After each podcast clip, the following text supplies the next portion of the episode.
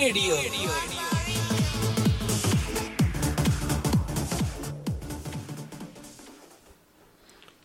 ਸਤਿ ਸ੍ਰੀ ਅਕਾਲ, ਆਦਾਬ, ਨਮਸਕਾਰ ਦੋਸਤੋ, ਮੈਂ ਸਰਬਜੀਤ ਚਾਹਲ ਲੈ ਕੇ ਹਾਜ਼ਰ ਹਾਂ ਪ੍ਰੋਗਰਾਮ ਖਬਰਸਾਰ। ਦੁਆਬਾ ਰੇਡੀਓ ਦੇ ਇਸ ਮੰਚ ਤੇ ਤੁਹਾਡਾ ਨਿੱਘਾ ਸਵਾਗਤ ਹੈ ਦੋਸਤੋ। ਅਸੀਂ ਦਸਤਕ ਦੇ ਚੁੱਕੇ ਹਾਂ ਜੀ ਪ੍ਰੋਗਰਾਮ ਖਬਰਸਾਰ ਨੂੰ। ਤੁਸੀਂ ਵੀ ਆਪਣੇ ਰੇਡੀਓ ਜਿਹੜੇ ਸੈੱਟ ਨੇ, ਉਹਨਾਂ ਨੂੰ ਔਨ ਕਰ ਲਓ, ਆਪਣੇ ਮੋਬਾਈਲ ਹੱਥ 'ਚ ਫੜੋ ਮੋਬਾਈਲ ਚਿਹਰੇ ਤੇ ਰੱਖੋ ਸਮਾਈਲ ਤੇ ਆਪਣਾ ਖਬਰਸਾਰ ਪ੍ਰੋਗਰਾਮ ਜਿਹੜਾ ਉਹਨੂੰ ਤੁਸੀਂ ਲਾ ਲਓ ਜੀ ਕਿਉਂਕਿ ਅਸੀਂ ਹਾਜ਼ਰ ਹਾਂ ਤੇ ਇਸੇ ਕਰਕੇ ਹਾਜ਼ਰ ਹਾਂ ਕਿ ਤੁਸੀਂ ਸਾਡਾ ਪ੍ਰੋਗਰਾਮ ਇਹਨੂੰ ਸੁਣੋ ਤੇ ਸਾਨੂੰ ਬਣਦੀ رائے ਵੀ ਨਿਰਧਾਰਤ ਕਰਦੇ ਰਹੋ ਸੋ ਅੱਜ ਵੀ ਫਿਰ ਰੋਜ਼ ਦੀ ਤਰ੍ਹਾਂ ਅੱਜ ਵੀ ਗੱਲਾਂ ਬਾਤਾਂ ਕਰਾਂਗੇ ਜੀ ਵਿਚਾਰ ਵਟਾਂਦਰੇ ਕਰਾਂਗੇ ਕੁਝ ਸਮੱਸਿਆਵਾਂ ਦਾ ਸਮਾਧਾਨ ਵੇਖਾਂਗੇ ਕੁਝ ਸਮੱਸਿਆਵਾਂ ਦਾ ਉਜਾਗਰ ਵੀ ਕਰਾਂਗੇ, ਕੁਝ ਸਮੱਸਿਆਵਾਂ ਤੇ ਵਿਚਾਰ ਵੀ ਕਰਾਂਗੇ। ਕੁਝ ਮੁੱਖ ਮੁੱਖ ਜਿਹੜੀਆਂ ਖਬਰਾਂ ਨੇ, ਜਿਹੜੀਆਂ ਕਿ ਚਰਚਾ ਚਾਹੁੰਦੀਆਂ ਨੇ ਜਿਹੜੇ ਕਿ ਆਪਣਾ ਮੁਲਾਂਕਣ ਵੀ ਚਾਹੁੰਦੀਆਂ ਨੇ ਕਿ ਉਹਨਾਂ ਤੇ ਵਿਚਾਰ ਵਟਾਂਦਰਾ ਕੀਤਾ ਜਾਵੇ। ਉਹਨਾਂ ਤੇ ਵੀ ਅਸੀਂ ਵਿਚਾਰ ਵਟਾਂਦਰਾ ਭਰਪੂਰ ਵਿਚਾਰ ਵਟਾਂਦਰਾ ਜਿਹੜਾ ਕਰਾਂਗੇ ਜੀ। ਇਹ ਤੁਸੀਂ ਜਰੂਰ ਸੁਣਿਓ ਤੇ ਸਾਡੇ ਨਾਲ ਸ਼ਾਮਲ ਵੀ ਹੋਇਓ। ਤੁਸੀਂ ਸ਼ਾਮਲ ਹੋਣ ਹੋਣ ਲਈ ਤੁਹਾਨੂੰ ਇੱਕ ਅਸੀਂ ਨੰਬਰ ਜਿਹੜਾ ਦੇ ਦਿੰਨੇ ਆ ਜੀ ਨੰਬਰ ਹੈ ਨੰਬਰ ਹੈ ਜੀ 9914032855 ਯਾਨੀ ਕਿ 99 140 32 855 ਅਸੋ ਤੁਸੀਂ ਇਸ ਪ੍ਰੋਗਰਾਮ ਦਾ ਹਿੱਸਾ ਬਣ ਸਕਦੇ ਹੋ। ਤੁਸੀਂ ਸ਼ਾਮਲ ਹੋ ਸਕਦੇ ਹੋ। ਤੁਸੀਂ ਗੱਲਬਾਤ ਕਰ ਸਕਦੇ ਹੋ। ਤੁਸੀਂ ਵਿਚਾਰਾਂ ਕਰ ਸਕਦੇ ਹੋ। ਇਸ ਪ੍ਰੋਗਰਾਮ ਦੀ ਜਿਹੜੀ ਰੂਪਰੇਖਾ ਹੈ ਅਸੀਂ ਇਸ ਤਰੀਕੇ ਨਾਲ ਕੀਤੀ ਹੈ ਕਿ ਇਹਦਾ ਜਿਹੜਾ ਹਰ ਸਰੋਤਾ ਹੈ, ਉਹ ਪ੍ਰੈਜੈਂਟਰ ਹੀ ਹੈ। ਕਿ ਇੱਕ ਜਿਹੜਾ ਸਰੋਤਾ ਸੁਣ ਰਿਹਾ, ਉਹਦੇ ਮਨ ਦੇ ਵਿੱਚ ਕੁਝ ਵਿਚਾਰ ਆਉਂਦੀ ਹੈ ਕੁਝ ਉਹਨੇ ਚਰਚਾ ਕਰਨੀ ਹੈ ਜਾਂ ਚਰਚਾ ਚਾਹੁੰਦਾ ਹੈ ਜੋ ਕੋਈ ਅਸੀਂ ਚਰਚਾ ਕਰ ਰਹੇ ਹਾਂ ਉਹਨੂੰ ਚਰਚਾ ਚੰਗੀ ਲੱਗ ਰਹੀ ਆ, ਉਹਦੇ ਵਿੱਚ ਉਹ ਹੋਰ ਵਾਧਾ ਕਰਨਾ ਚਾਹੁੰਦਾ, ਉਹਦੇ ਜਿਹਨ ਦੇ ਵਿੱਚ ਕੋਈ ਨਵੀਂ ਘਟਨਾ ਹੈ, ਨਵਾਂ ਕੋਈ ਮੁੱਦਾ ਹੈ, ਨਵੀਂ ਕੋਈ ਗੱਲ ਹੈ, ਤਾਜੀ ਕੋਈ ਖਬਰ ਹੈ ਉਹ ਜਰੂਰ ਸਾਂਝੀ ਕਰ ਸਕਦਾ ਜੀ। ਦੋਸਤੋ, ਇਹ ਤੁਹਾਡਾ ਆਪਣਾ ਪ੍ਰੋਗਰਾਮ ਹੈ। ਸਾਡਾ ਕੋਈ ਪ੍ਰੋਗਰਾਮ ਨਹੀਂ। ਅਸੀਂ ਤਾਂ ਸਿਰਫ ਇੱਕ ਜ਼ਰੀਆ ਆ। ਤੁਹਾਡੇ ਤੱਕ ਤੁਹਾਡੀਆਂ ਗੱਲਾਂ ਲੈਣ ਵਾਸਤੇ, ਤੁਹਾਡੇ ਮੁੱਦੇ ਲੈਣ ਵਾਸਤੇ ਤੇ ਤੁਹਾਡੇ ਤੱਕ ਜੇ ਕੋਈ ਸਾਡੇ ਕੋਲ ਕੋਈ ਮੁੱਦਾ ਹੈ, ਇਧਰ ਉਧਰ ਫੜਿਆ ਤੇ ਉਹ ਤੁਹਾਡੇ ਤੱਕ ਪਹੁੰਚਾਉਣ ਦਾ ਅਸੀਂ ਤਾਂ ਇੱਕ ਜ਼ਰੀਆ ਹੈ ਦੋ ਬਾਰ ਰੇਡੀਓ ਇਹ ਮਾਧਿਅਮ ਹੈ ਬਾਕੀ ਜਿਹੜੇ ਕੋਈ ਕੋਈ ਵੀ ਬਾਰ ਰੇਡੀਓ ਦਾ ਸਰੋਤਾ ਜਿਹੜਾ ਜਾਂ ਕਾਲਰ ਹੈ, ਜੋ ਇਹ ਆਪਣੇ ਵਿਚਾਰ ਪੇਸ਼ ਕਰਦਾ ਹੈ ਦੋਬਾ ਰੇਡੀਓ ਦਾ ਸਹਿਮਤ ਹੋਣਾ ਜਾਂ ਨਾ ਹੋਣਾ, ਇਹ ਜ਼ਰੂਰੀ ਨਹੀਂ ਹੈ। ਕਿਉਂਕਿ ਵਿਚਾਰ ਤੁਹਾਡੇ ਆਪਣੇ ਹੋ ਸਕਦੇ ਨੇ, ਅਸੀਂ ਉਹਨਾਂ ਨਾਲ ਸਹਿਮਤ ਹੋਈਏ ਜਾਂ ਨਾ ਹੋਈਏ, ਇਹ ਜ਼ਰੂਰੀ ਨਹੀਂ ਆ ਲੇਕਿਨ ਇਹ ਨਹੀਂ ਹੈ ਕਿ ਅਸੀਂ ਤੁਹਾਡੇ ਵਿਚਾਰਾਂ ਦੀ ਕਦਰ ਨਹੀਂ ਕਰਦੇ। ਤੁਹਾਡੇ ਵਿਚਾਰਾਂ ਦੀ ਕਦਰ ਕਰਨੀ ਹੈ, ਅਸੀਂ ਕਰਦੇ ਹਾਂ ਜੀ। ਇੱਕ ਕਾਨੂੰਨੀ ਪ੍ਰਕਿਰਿਆ ਹੈ, ਜਿਹੜੀ ਕਿ ਸਾਨੂੰ ਕਹਿਣਾ ਪੈਂਦਾ ਜੀ। ਡਿਸਕਲੇਮਰ ਜ਼ਰੂਰ ਅਸੀਂ ਕਹਿ ਦਿੰਦੇ ਹਾਂ ਜੀ ਵੀ ਅਸੀਂ ਜ਼ਰੂਰ ਇਸ ਚੀਜ਼ ਦੀ ਗੱਲ ਕਹਿਣੀ ਸਾਡਾ ਫਰਜ਼ ਬਣਦਾ। ਸੋ ਰੋਜ਼ ਦੀ ਤਰ੍ਹਾਂ ਅੱਜ ਵੀ ਮੇਰੇ ਨਾਲ ਵੈਸ਼ਨੋ ਸ਼ਰਮਾ ਜੀ ਨਵਾਂ ਸ਼ਹਿਰ ਤੋਂ ਬਿਲਕੁਲ ਤਿਆਰ ਬਰ ਤਿਆਰ ਬਿਲਕੁਲ ਜੀ ਆਪਣੇ ਨਸਤਰ ਸਾਰੇ ਤਿੱਖੇ ਕਰਕੇ ਉਹ ਬੈਠੇ ਨੇ ਜੀ। ਤੇ ਆਓ ਇਹਨਾਂ ਕੋਲੋਂ ਜਿਹੜੀ ਅਸੀਂ ਖਬਰਾਂ ਦੀ ਕਾਂਟ ਛਾਂਟ ਜਿਹੜੀ ਆ ਉਹ ਕਰਵਾਉਣੀ ਹੈ ਜੀ। ਇਹਨਾਂ ਕੋਲੋਂ ਵਿਚਾਰ ਵਟਾਂਦਰੇ ਅਸੀਂ ਲੈਣੇ ਨੇ। ਬਹੁਤ ਸਾਰੀ ਤਿਆਰੀ ਕਰਕੇ ਰੱਖਦੇ ਨੇ ਜੀ। ਇਹ ਬਿਲਕੁਲ ਵਾਬਸਤਾ ਰੱਖਦੇ ਨੇ ਜੀ। ਹਰ ਤਾਜ਼ਾ ਖਬਰ ਦੇ ਉੱਪਰ ਵੀ ਨਜ਼ਰ ਰੱਖਦੇ ਨੇ ਤੇ ਹੋਣ ਵਾਲੀਆਂ ਜਿਹੜੀਆਂ ਘਟਨਾਵਾਂ ਨੇ ਉਹਨਾਂ ਤੇ ਵੀ ਖਬਰ ਰੱਖਦੇ ਨੇ ਤੇ ਡੂੰਗੀ ਸਾਂਝ ਵੀ ਜ਼ਰੂਰ ਪਾਉਂਦੇ ਨੇ। ਸੋ ਸਵਾਗਤ ਕਰਦੇ ਹਾਂ ਜੀ ਵੈਸ਼ਨੋ ਸ਼ਰਮਾ ਜੀ ਦਾ ਨਵਾਂ ਸ਼ਹਿਰ ਤੋਂ। ਵੈਸ਼ਨੋ ਸ਼ਰਮਾ ਜੀ ਸਵਾਗਤ ਹੈ ਤੁਹਾਡਾ ਜੀ।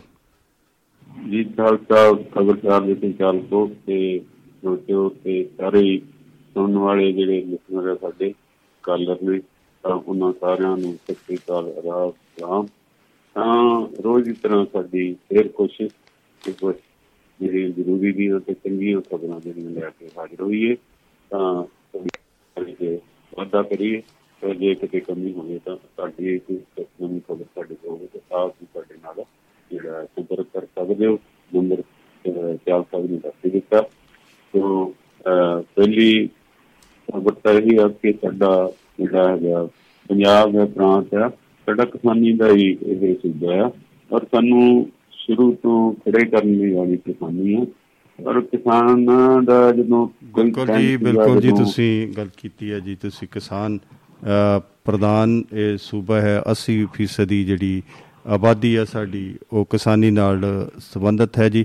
ਸਿੱਧੇ ਤੌਰ ਤੇ ਜਾਂ ਅਸਿੱਧੇ ਤੌਰ ਤੇ ਕੁਝ ਵੀ ਅਸੀਂ ਕਹਿ ਲਈਏ ਤੇ ਸਿੱਧੇ ਤੌਰ ਤੇ ਅਸੀਂ ਇਹੀ ਕਹਿ ਸਕਦੇ ਹਾਂ ਕਿ ਸਾਡਾ ਅ, ਕਿਸਾਨੀ ਪ੍ਰਧਾਨ ਸੂਬਾ ਹੈ। ਅ, ਸੋ ਤੁਸੀਂ ਗੱਲ ਕੀਤੀ ਹੈ ਤੇ ਅਸੀਂ ਇ- ਇਸੇ ਤਰੀਕੇ ਨਾਲ ਅੱਜ ਜਿਹੜੀ ਗੱਲ ਹੀ ਆ ਉਹ ਇੱਥੋਂ ਹੀ ਸ਼ੁਰੂ ਕਰ ਲੈਂਦੇ ਆ ਜੀ। ਤੁਸੀਂ ਕਿਸਾਨ ਪ੍ਰਧਾਨ ਸੂਬੇ ਦੀ ਗੱਲ ਕੀਤੀ ਆ ਸੋ ਇਹਦਾ ਅੱਜ ਅਸੀਂ ਇਸ ਤੋਂ ਸ਼ੁਰੂ ਕਰੀਏ ਜੀ। ਅ, ਸਾਡੇ ਪੰਜਾਬ ਦੀ ਅ, ਜਿਹੜੀ ਸਿਰਮੌਰ ਖੇਤੀਬਾੜੀ ਯੂਨੀਵਰਸਿਟੀ ਆ ਅ, ਜਿਹੜੀ ਰਿਸਰਚ ਸੈਂਟਰ ਵੀ ਆ ਉੱਥੇ ਸਾਰੀਆਂ ਖੋਜਾਂ ਹੁੰਦੀਆਂ ਨੇ। ਉੱਥੋਂ ਹੀ ਬੀ ਨਵੇਂ ਬੀ ਪੈਦਾ ਕੀਤੇ ਜਾਂਦੇ ਨੇ। ਅ, ਨਵੇਂ ਜਿਹੜੇ ਹੈਗੇ ਆ ਉਹ ਕੀੜੇ ਮਾਰ ਕੀੜੇ ਮਾਰ ਦਵਾਈਆਂ ਤੇ ਬਹੁਤ ਸਾਰੀਆਂ ਖੋਜਾਂ ਜਿਹੜੀਆਂ ਨੇ ਉਹ ਪੰਜਾਬ ਖੇਤੀਬਾੜੀ ਯੂਨੀਵਰਸਿਟੀ ਅ, ਜਿਹੜੀ ਕਿ ਸਾਡੇ ਅ, ਤਕਰੀਬਨ 100 ਸਾਲ ਪੂਰੇ ਕਰ ਚੁੱਕੀ ਆ ਤੇ 1919 ਦੇ ਵਿੱਚ ਇਹਦੀ ਸਥਾਪਨਾ ਜਿਹੜੀ ਸੀਗੀ ਉਹ ਇੱਥੇ ਲੁਧਿਆਣੇ ਦੇ ਵਿੱਚ ਹੋਈ ਆ। ਇਹ- ਇਹਨੇ ਬਹੁਤ ਸਾਰੀਆਂ ਮੱਲਾਂ ਮਾਰੀਆਂ ਨੇ ਬਹੁਤ ਸਾਰੇ ਬੀ ਇਹਨੇ ਅ, ਦਿੱਤੇ ਨੇ ਕਣਕ ਦੇ ਝੋਨੇ ਦੇ ਤੇ ਹੋਰ ਵੀ ਕਈ ਤਰ੍ਹਾਂ ਦੀ ਫਸਲਾਂ ਦੇ ਬੀਜ ਜਿਹੜੇ ਨੇ ਉਹ ਯੂਨੀਵਰਸਿਟੀ ਨੇ ਸਾਨੂੰ ਦਿੱਤੇ ਨੇ। ਤੇ ਹਰ ਸਾਲ ਨਹੀਂ ਬਲਕਿ ਸਾਲ ਦੇ ਵਿੱਚ ਦੋ ਵਾਰ ਅ, ਯੂਨੀਵਰਸਿਟੀ ਦੇ ਜਿਹੜੇ ਵਿੱਚ ਅ, ਮੇਲੇ ਲੱਗਦੇ ਨੇ। ਹਾੜੀ ਤੇ ਸੌਣੀ ਜਿਹੜੀ ਆ ਉਹਨਾਂ ਦਾ ਅ, ਮੇਲਾ ਲੱਗਦਾ ਉੱਥੇ। ਤੇ ਉਹਦੇ ਵਿੱਚ ਕੀ ਹੈ ਕਿ ਹਾੜੀ ਦੀਆਂ ਫਸਲਾਂ ਜਾਂ ਸੌਣੀ ਦੀਆਂ ਫਸਲਾਂ ਦੀ ਕੀ ਤਿਆਰੀ ਆ? ਹਰ ਵਾਰੀ ਜਿਹੜਾ ਕੋਈ ਨਾ ਕੋਈ ਮਨੋਰਥ ਅ, ਹੁੰਦਾ ਹੈ ਕਿ ਉਹ ਕਿਸੇ ਮਨੋਰਥ ਨੂੰ ਕਿਸੇ ਮੁੱਦੇ ਨੂੰ ਲੈ ਕੇ ਕਦੀ ਪਾਣੀ ਬਚਾਓ ਦੀ ਗੱਲ ਕੀਤੀ ਜਾਂਦੀ ਆ ਕਦੀ ਧਰਤੀ ਦੀ ਸਿਹਤ ਦੀ ਬਚਾਓ ਕੀਤੀ ਜਾਂਦਾ ਬਚਾਓ ਦੀ ਗੱਲ ਕੀਤੀ ਜਾਂਦੀ ਆ ਕਦੀ ਵਾਤਾਵਰਣ ਦੀ ਗੱਲ ਕੀਤੀ ਜਾਂਦੀ ਆ। ਅ, ਸੋ ਇਸੇ ਤਰੀਕੇ ਨਾਲ ਹਰ ਸਾਲ ਕੋਈ ਨਾ ਕੋਈ ਮੁੱਦਾ ਜਿਹੜਾ ਉਹ ਜ਼ਰੂਰ ਇਸ ਯੂਨੀਵਰਸਿਟੀ ਰੱਖਦੀ ਆ ਇੱਕ ਸਲੋਗਨ ਦਿੰਦੀ ਆ ਇੱਕ ਨਾਰਾ ਦਿੰਦੀ ਆ। ਤੇ ਐਰਕਾ ਵੀ ਅ, ਇਹੀ ਜਿਹੜਾ ਨਾਰਾ ਆ ਉਹ ਦੇ ਕੇ ਚੱਲੀ ਆ ਕਿ ਜਿਹੜੀ ਮਤ ਇਹ ਹੈ ਕਿ ਸਾਡੀ ਜਿਹੜੀ ਕਿਰਸਾਨੀ ਆ, ਇਹਨੂੰ ਬਚਾਉਣਾ ਜੀ। ਆਪਣੀ ਜਵਾਨੀ ਜਿਹੜੀ ਹੈ, ਉਹਨੂੰ ਬਚਾਉਣਾ ਜੀ। ਅਹ ਕਿਸਾਨੀ ਵੀ ਜ਼ਰੂਰੀ ਹੈ ਬਚਾਉਣੀ ਤੇ ਜਨ- ਜਵਾਨੀ ਵੀ ਬਚਾਉਣੀ ਅਹ ਬੜੀ ਅਹ ਜ਼ਰੂਰੀ ਹੈ ਜੀ। ਤੇ ਸਭ ਤੋਂ ਵੱਡੀ ਚੀਜ਼ ਹੈ, ਉਹ ਹੈ ਵਾਤਾਵਰਣ। ਤੇ ਜੇ ਵਾਤਾਵਰਣ ਅ, ਸ਼ੁੱਧ ਅ, ਹੋਏਗਾ ਤੇ ਸਾਡੀ ਸੋਚ ਸ਼ੁੱਧ ਹੋ- ਸ਼ੁੱਧ ਹੋਏਗੀ। ਅ, ਸਾਡੇ ਖ- ਸਰੀਰ ਦੇ ਅੰਦਰ ਅੱਛੀ ਅ, ਜੋ ਅ, ਹਵਾ ਆ ਉਹ ਜਾਏਗੀ ਆਕਸੀਜਨ ਜਾਏਗੀ। ਅਸੀਂ ਤੰਦਰੁਸਤ ਚੁ- ਚੁਰਤ ਆਪਣੇ ਅ, ਹੋਵਾਂਗੇ ਜੀ ਤੇ ਜਿਹੜਾ ਤੰਦਰੁਸਤ ਸਰੀਰ ਹੈ ਉਹ ਚੰਗੀ ਸੋਚ ਚੰਗਾ ਦਿਮਾਗ ਵੀ ਉਹੀ ਰੱਖਦਾ ਜਿਹੜਾ ਤੰਦਰੁਸਤ ਆ। ਤੇ ਜਿਹੜਾ ਬਜ਼ੁਰਗ ਹੈ ਦਿਮਾਗ ਦਾ ਹੌਲਾ ਹੈ ਜਿਹਦੇ ਕਿ ਸਿਹਤ ਹੀ ਕਮਜ਼ੋਰ ਹੈ ਤੇ ਸੋ ਵਾਤਾਵਰਣ ਇਹ ਸਾਰੀਆਂ ਤਿੰਨਾਂ ਚੀਜ਼ਾਂ ਨੂੰ ਅਸੀਂ ਬਚਾਵਾਂਗੇ ਤੇ ਕਿਸਾਨੀ ਬਚਾ ਲਾਂਗੇ ਜਵਾਨੀ ਬਚਾ ਲਾਂਗੇ ਤੇ ਆਪਣਾ ਵਾਤਾਵਰਣ ਜਿਹੜਾ ਇਹਨੂੰ ਸ਼ੁੱਧ ਕਰ ਲਾਂਗੇ ਤੇ ਪੰਜਾਬ ਫਿਰ ਮੁੜ ਕੇ ਉਸੇ ਲੀਹਾਂ ਤੇ ਆ ਜਾਏਗਾ ਤੇ ਫਿਰ ਰੰਗਲਾ ਪੰਜਾਬ ਬਣ ਜਾਏਗਾ। ਤੇ ਸੋ ਅੱਜ ਅ, ਪੰਜਾਬ ਖੇਤੀਬਾੜੀ ਯੂਨੀਵਰਸਿਟੀ ਦੇ ਵਿੱਚ ਜਿਹੜੀ ਕਿ ਮੁੱਖ ਯੂਨੀਵਰਸਿਟੀ ਆ ਇਹਦੇ ਪਹਿਲਾਂ ਰੀਜਨਲ ਖੇਤਰਾਂ ਦੇ ਵਿੱਚ ਅ, ਜਿਵੇਂ ਅ, ਗੁਰਦਾਸਪੁਰ ਹੁਸ਼ਿਆਰਪੁਰ ਤੇ ਇੱਧਰ ਅੰਮ੍ਰਿਤਸਰ ਤੇ ਇਹ ਕੁਝ ਸਟੇਸ਼ਨ ਨੇ ਜਿੱਥੇ ਰੀਜਨਲ ਰਿਸਰਚ ਸੈਂਟਰ ਨੇ ਜਿਹੜੇ ਅ, ਆਪਾਂ ਇਹ ਕਹਿ ਲਈਏ ਕਿ ਉਹਦੀ ਇੱਕ ਅ, ਛੋਟੇ ਸਟੇਸ਼ਨ ਨੇ ਰੀਜਨਲ ਸਟੇਸ਼ਨਸ ਨੇ ਉਹਨਾਂ ਉੱਪਰ ਵੀ ਪਹਿਲਾਂ ਮੇਲੇ ਕੀਤੇ ਜਾਂਦੇ ਨੇ ਤੇ ਲਾਸਟ ਵਿੱਚ ਅ, ਇੱਥੇ ਮੇਲਾ ਜਿਹੜਾ ਉਹ ਕੀਤਾ ਜਾਂਦਾ। 23 ਤੇ 24 ਦੋ ਤਰੀਕਾਂ ਰੱਖੀਆਂ ਨੇ। ਅੱਜ ਜਿਹੜਾ ਇੱਥੇ ਦਾ ਖੇਤੀਬਾੜੀ ਯੂਨੀਵਰਸਿਟੀ ਦਾ ਜਿਹੜਾ ਮੇਲਾ ਹੈ 23 ਤਰੀਕ ਅੱਜ ਹੈ ਤੇ ਸਾਡੇ ਮਾਣਯੋਗ ਭਗਵੰਤ ਮਾਨ ਜੀ ਪੰਜਾਬ ਦੇ ਮੁੱਖ ਮੰਤਰੀ ਸਾਹਿਬ ਜਿਹੜੇ ਖੁਦ ਵੀ ਇੱਕ ਕਿਸਾਨ ਨੇ ਤੇ ਕਿਸਾਨੀ ਦਾ ਜਿਹੜੀ ਹੈਗੀ ਆ ਉਹ ਹਮਦਰਦ ਵੀ ਨੇ ਤੇ ਕਿਸਾਨਾਂ ਦਾ ਦਰਦ ਵੀ ਮਹਿਸੂਸ ਕਰਦੇ ਨੇ।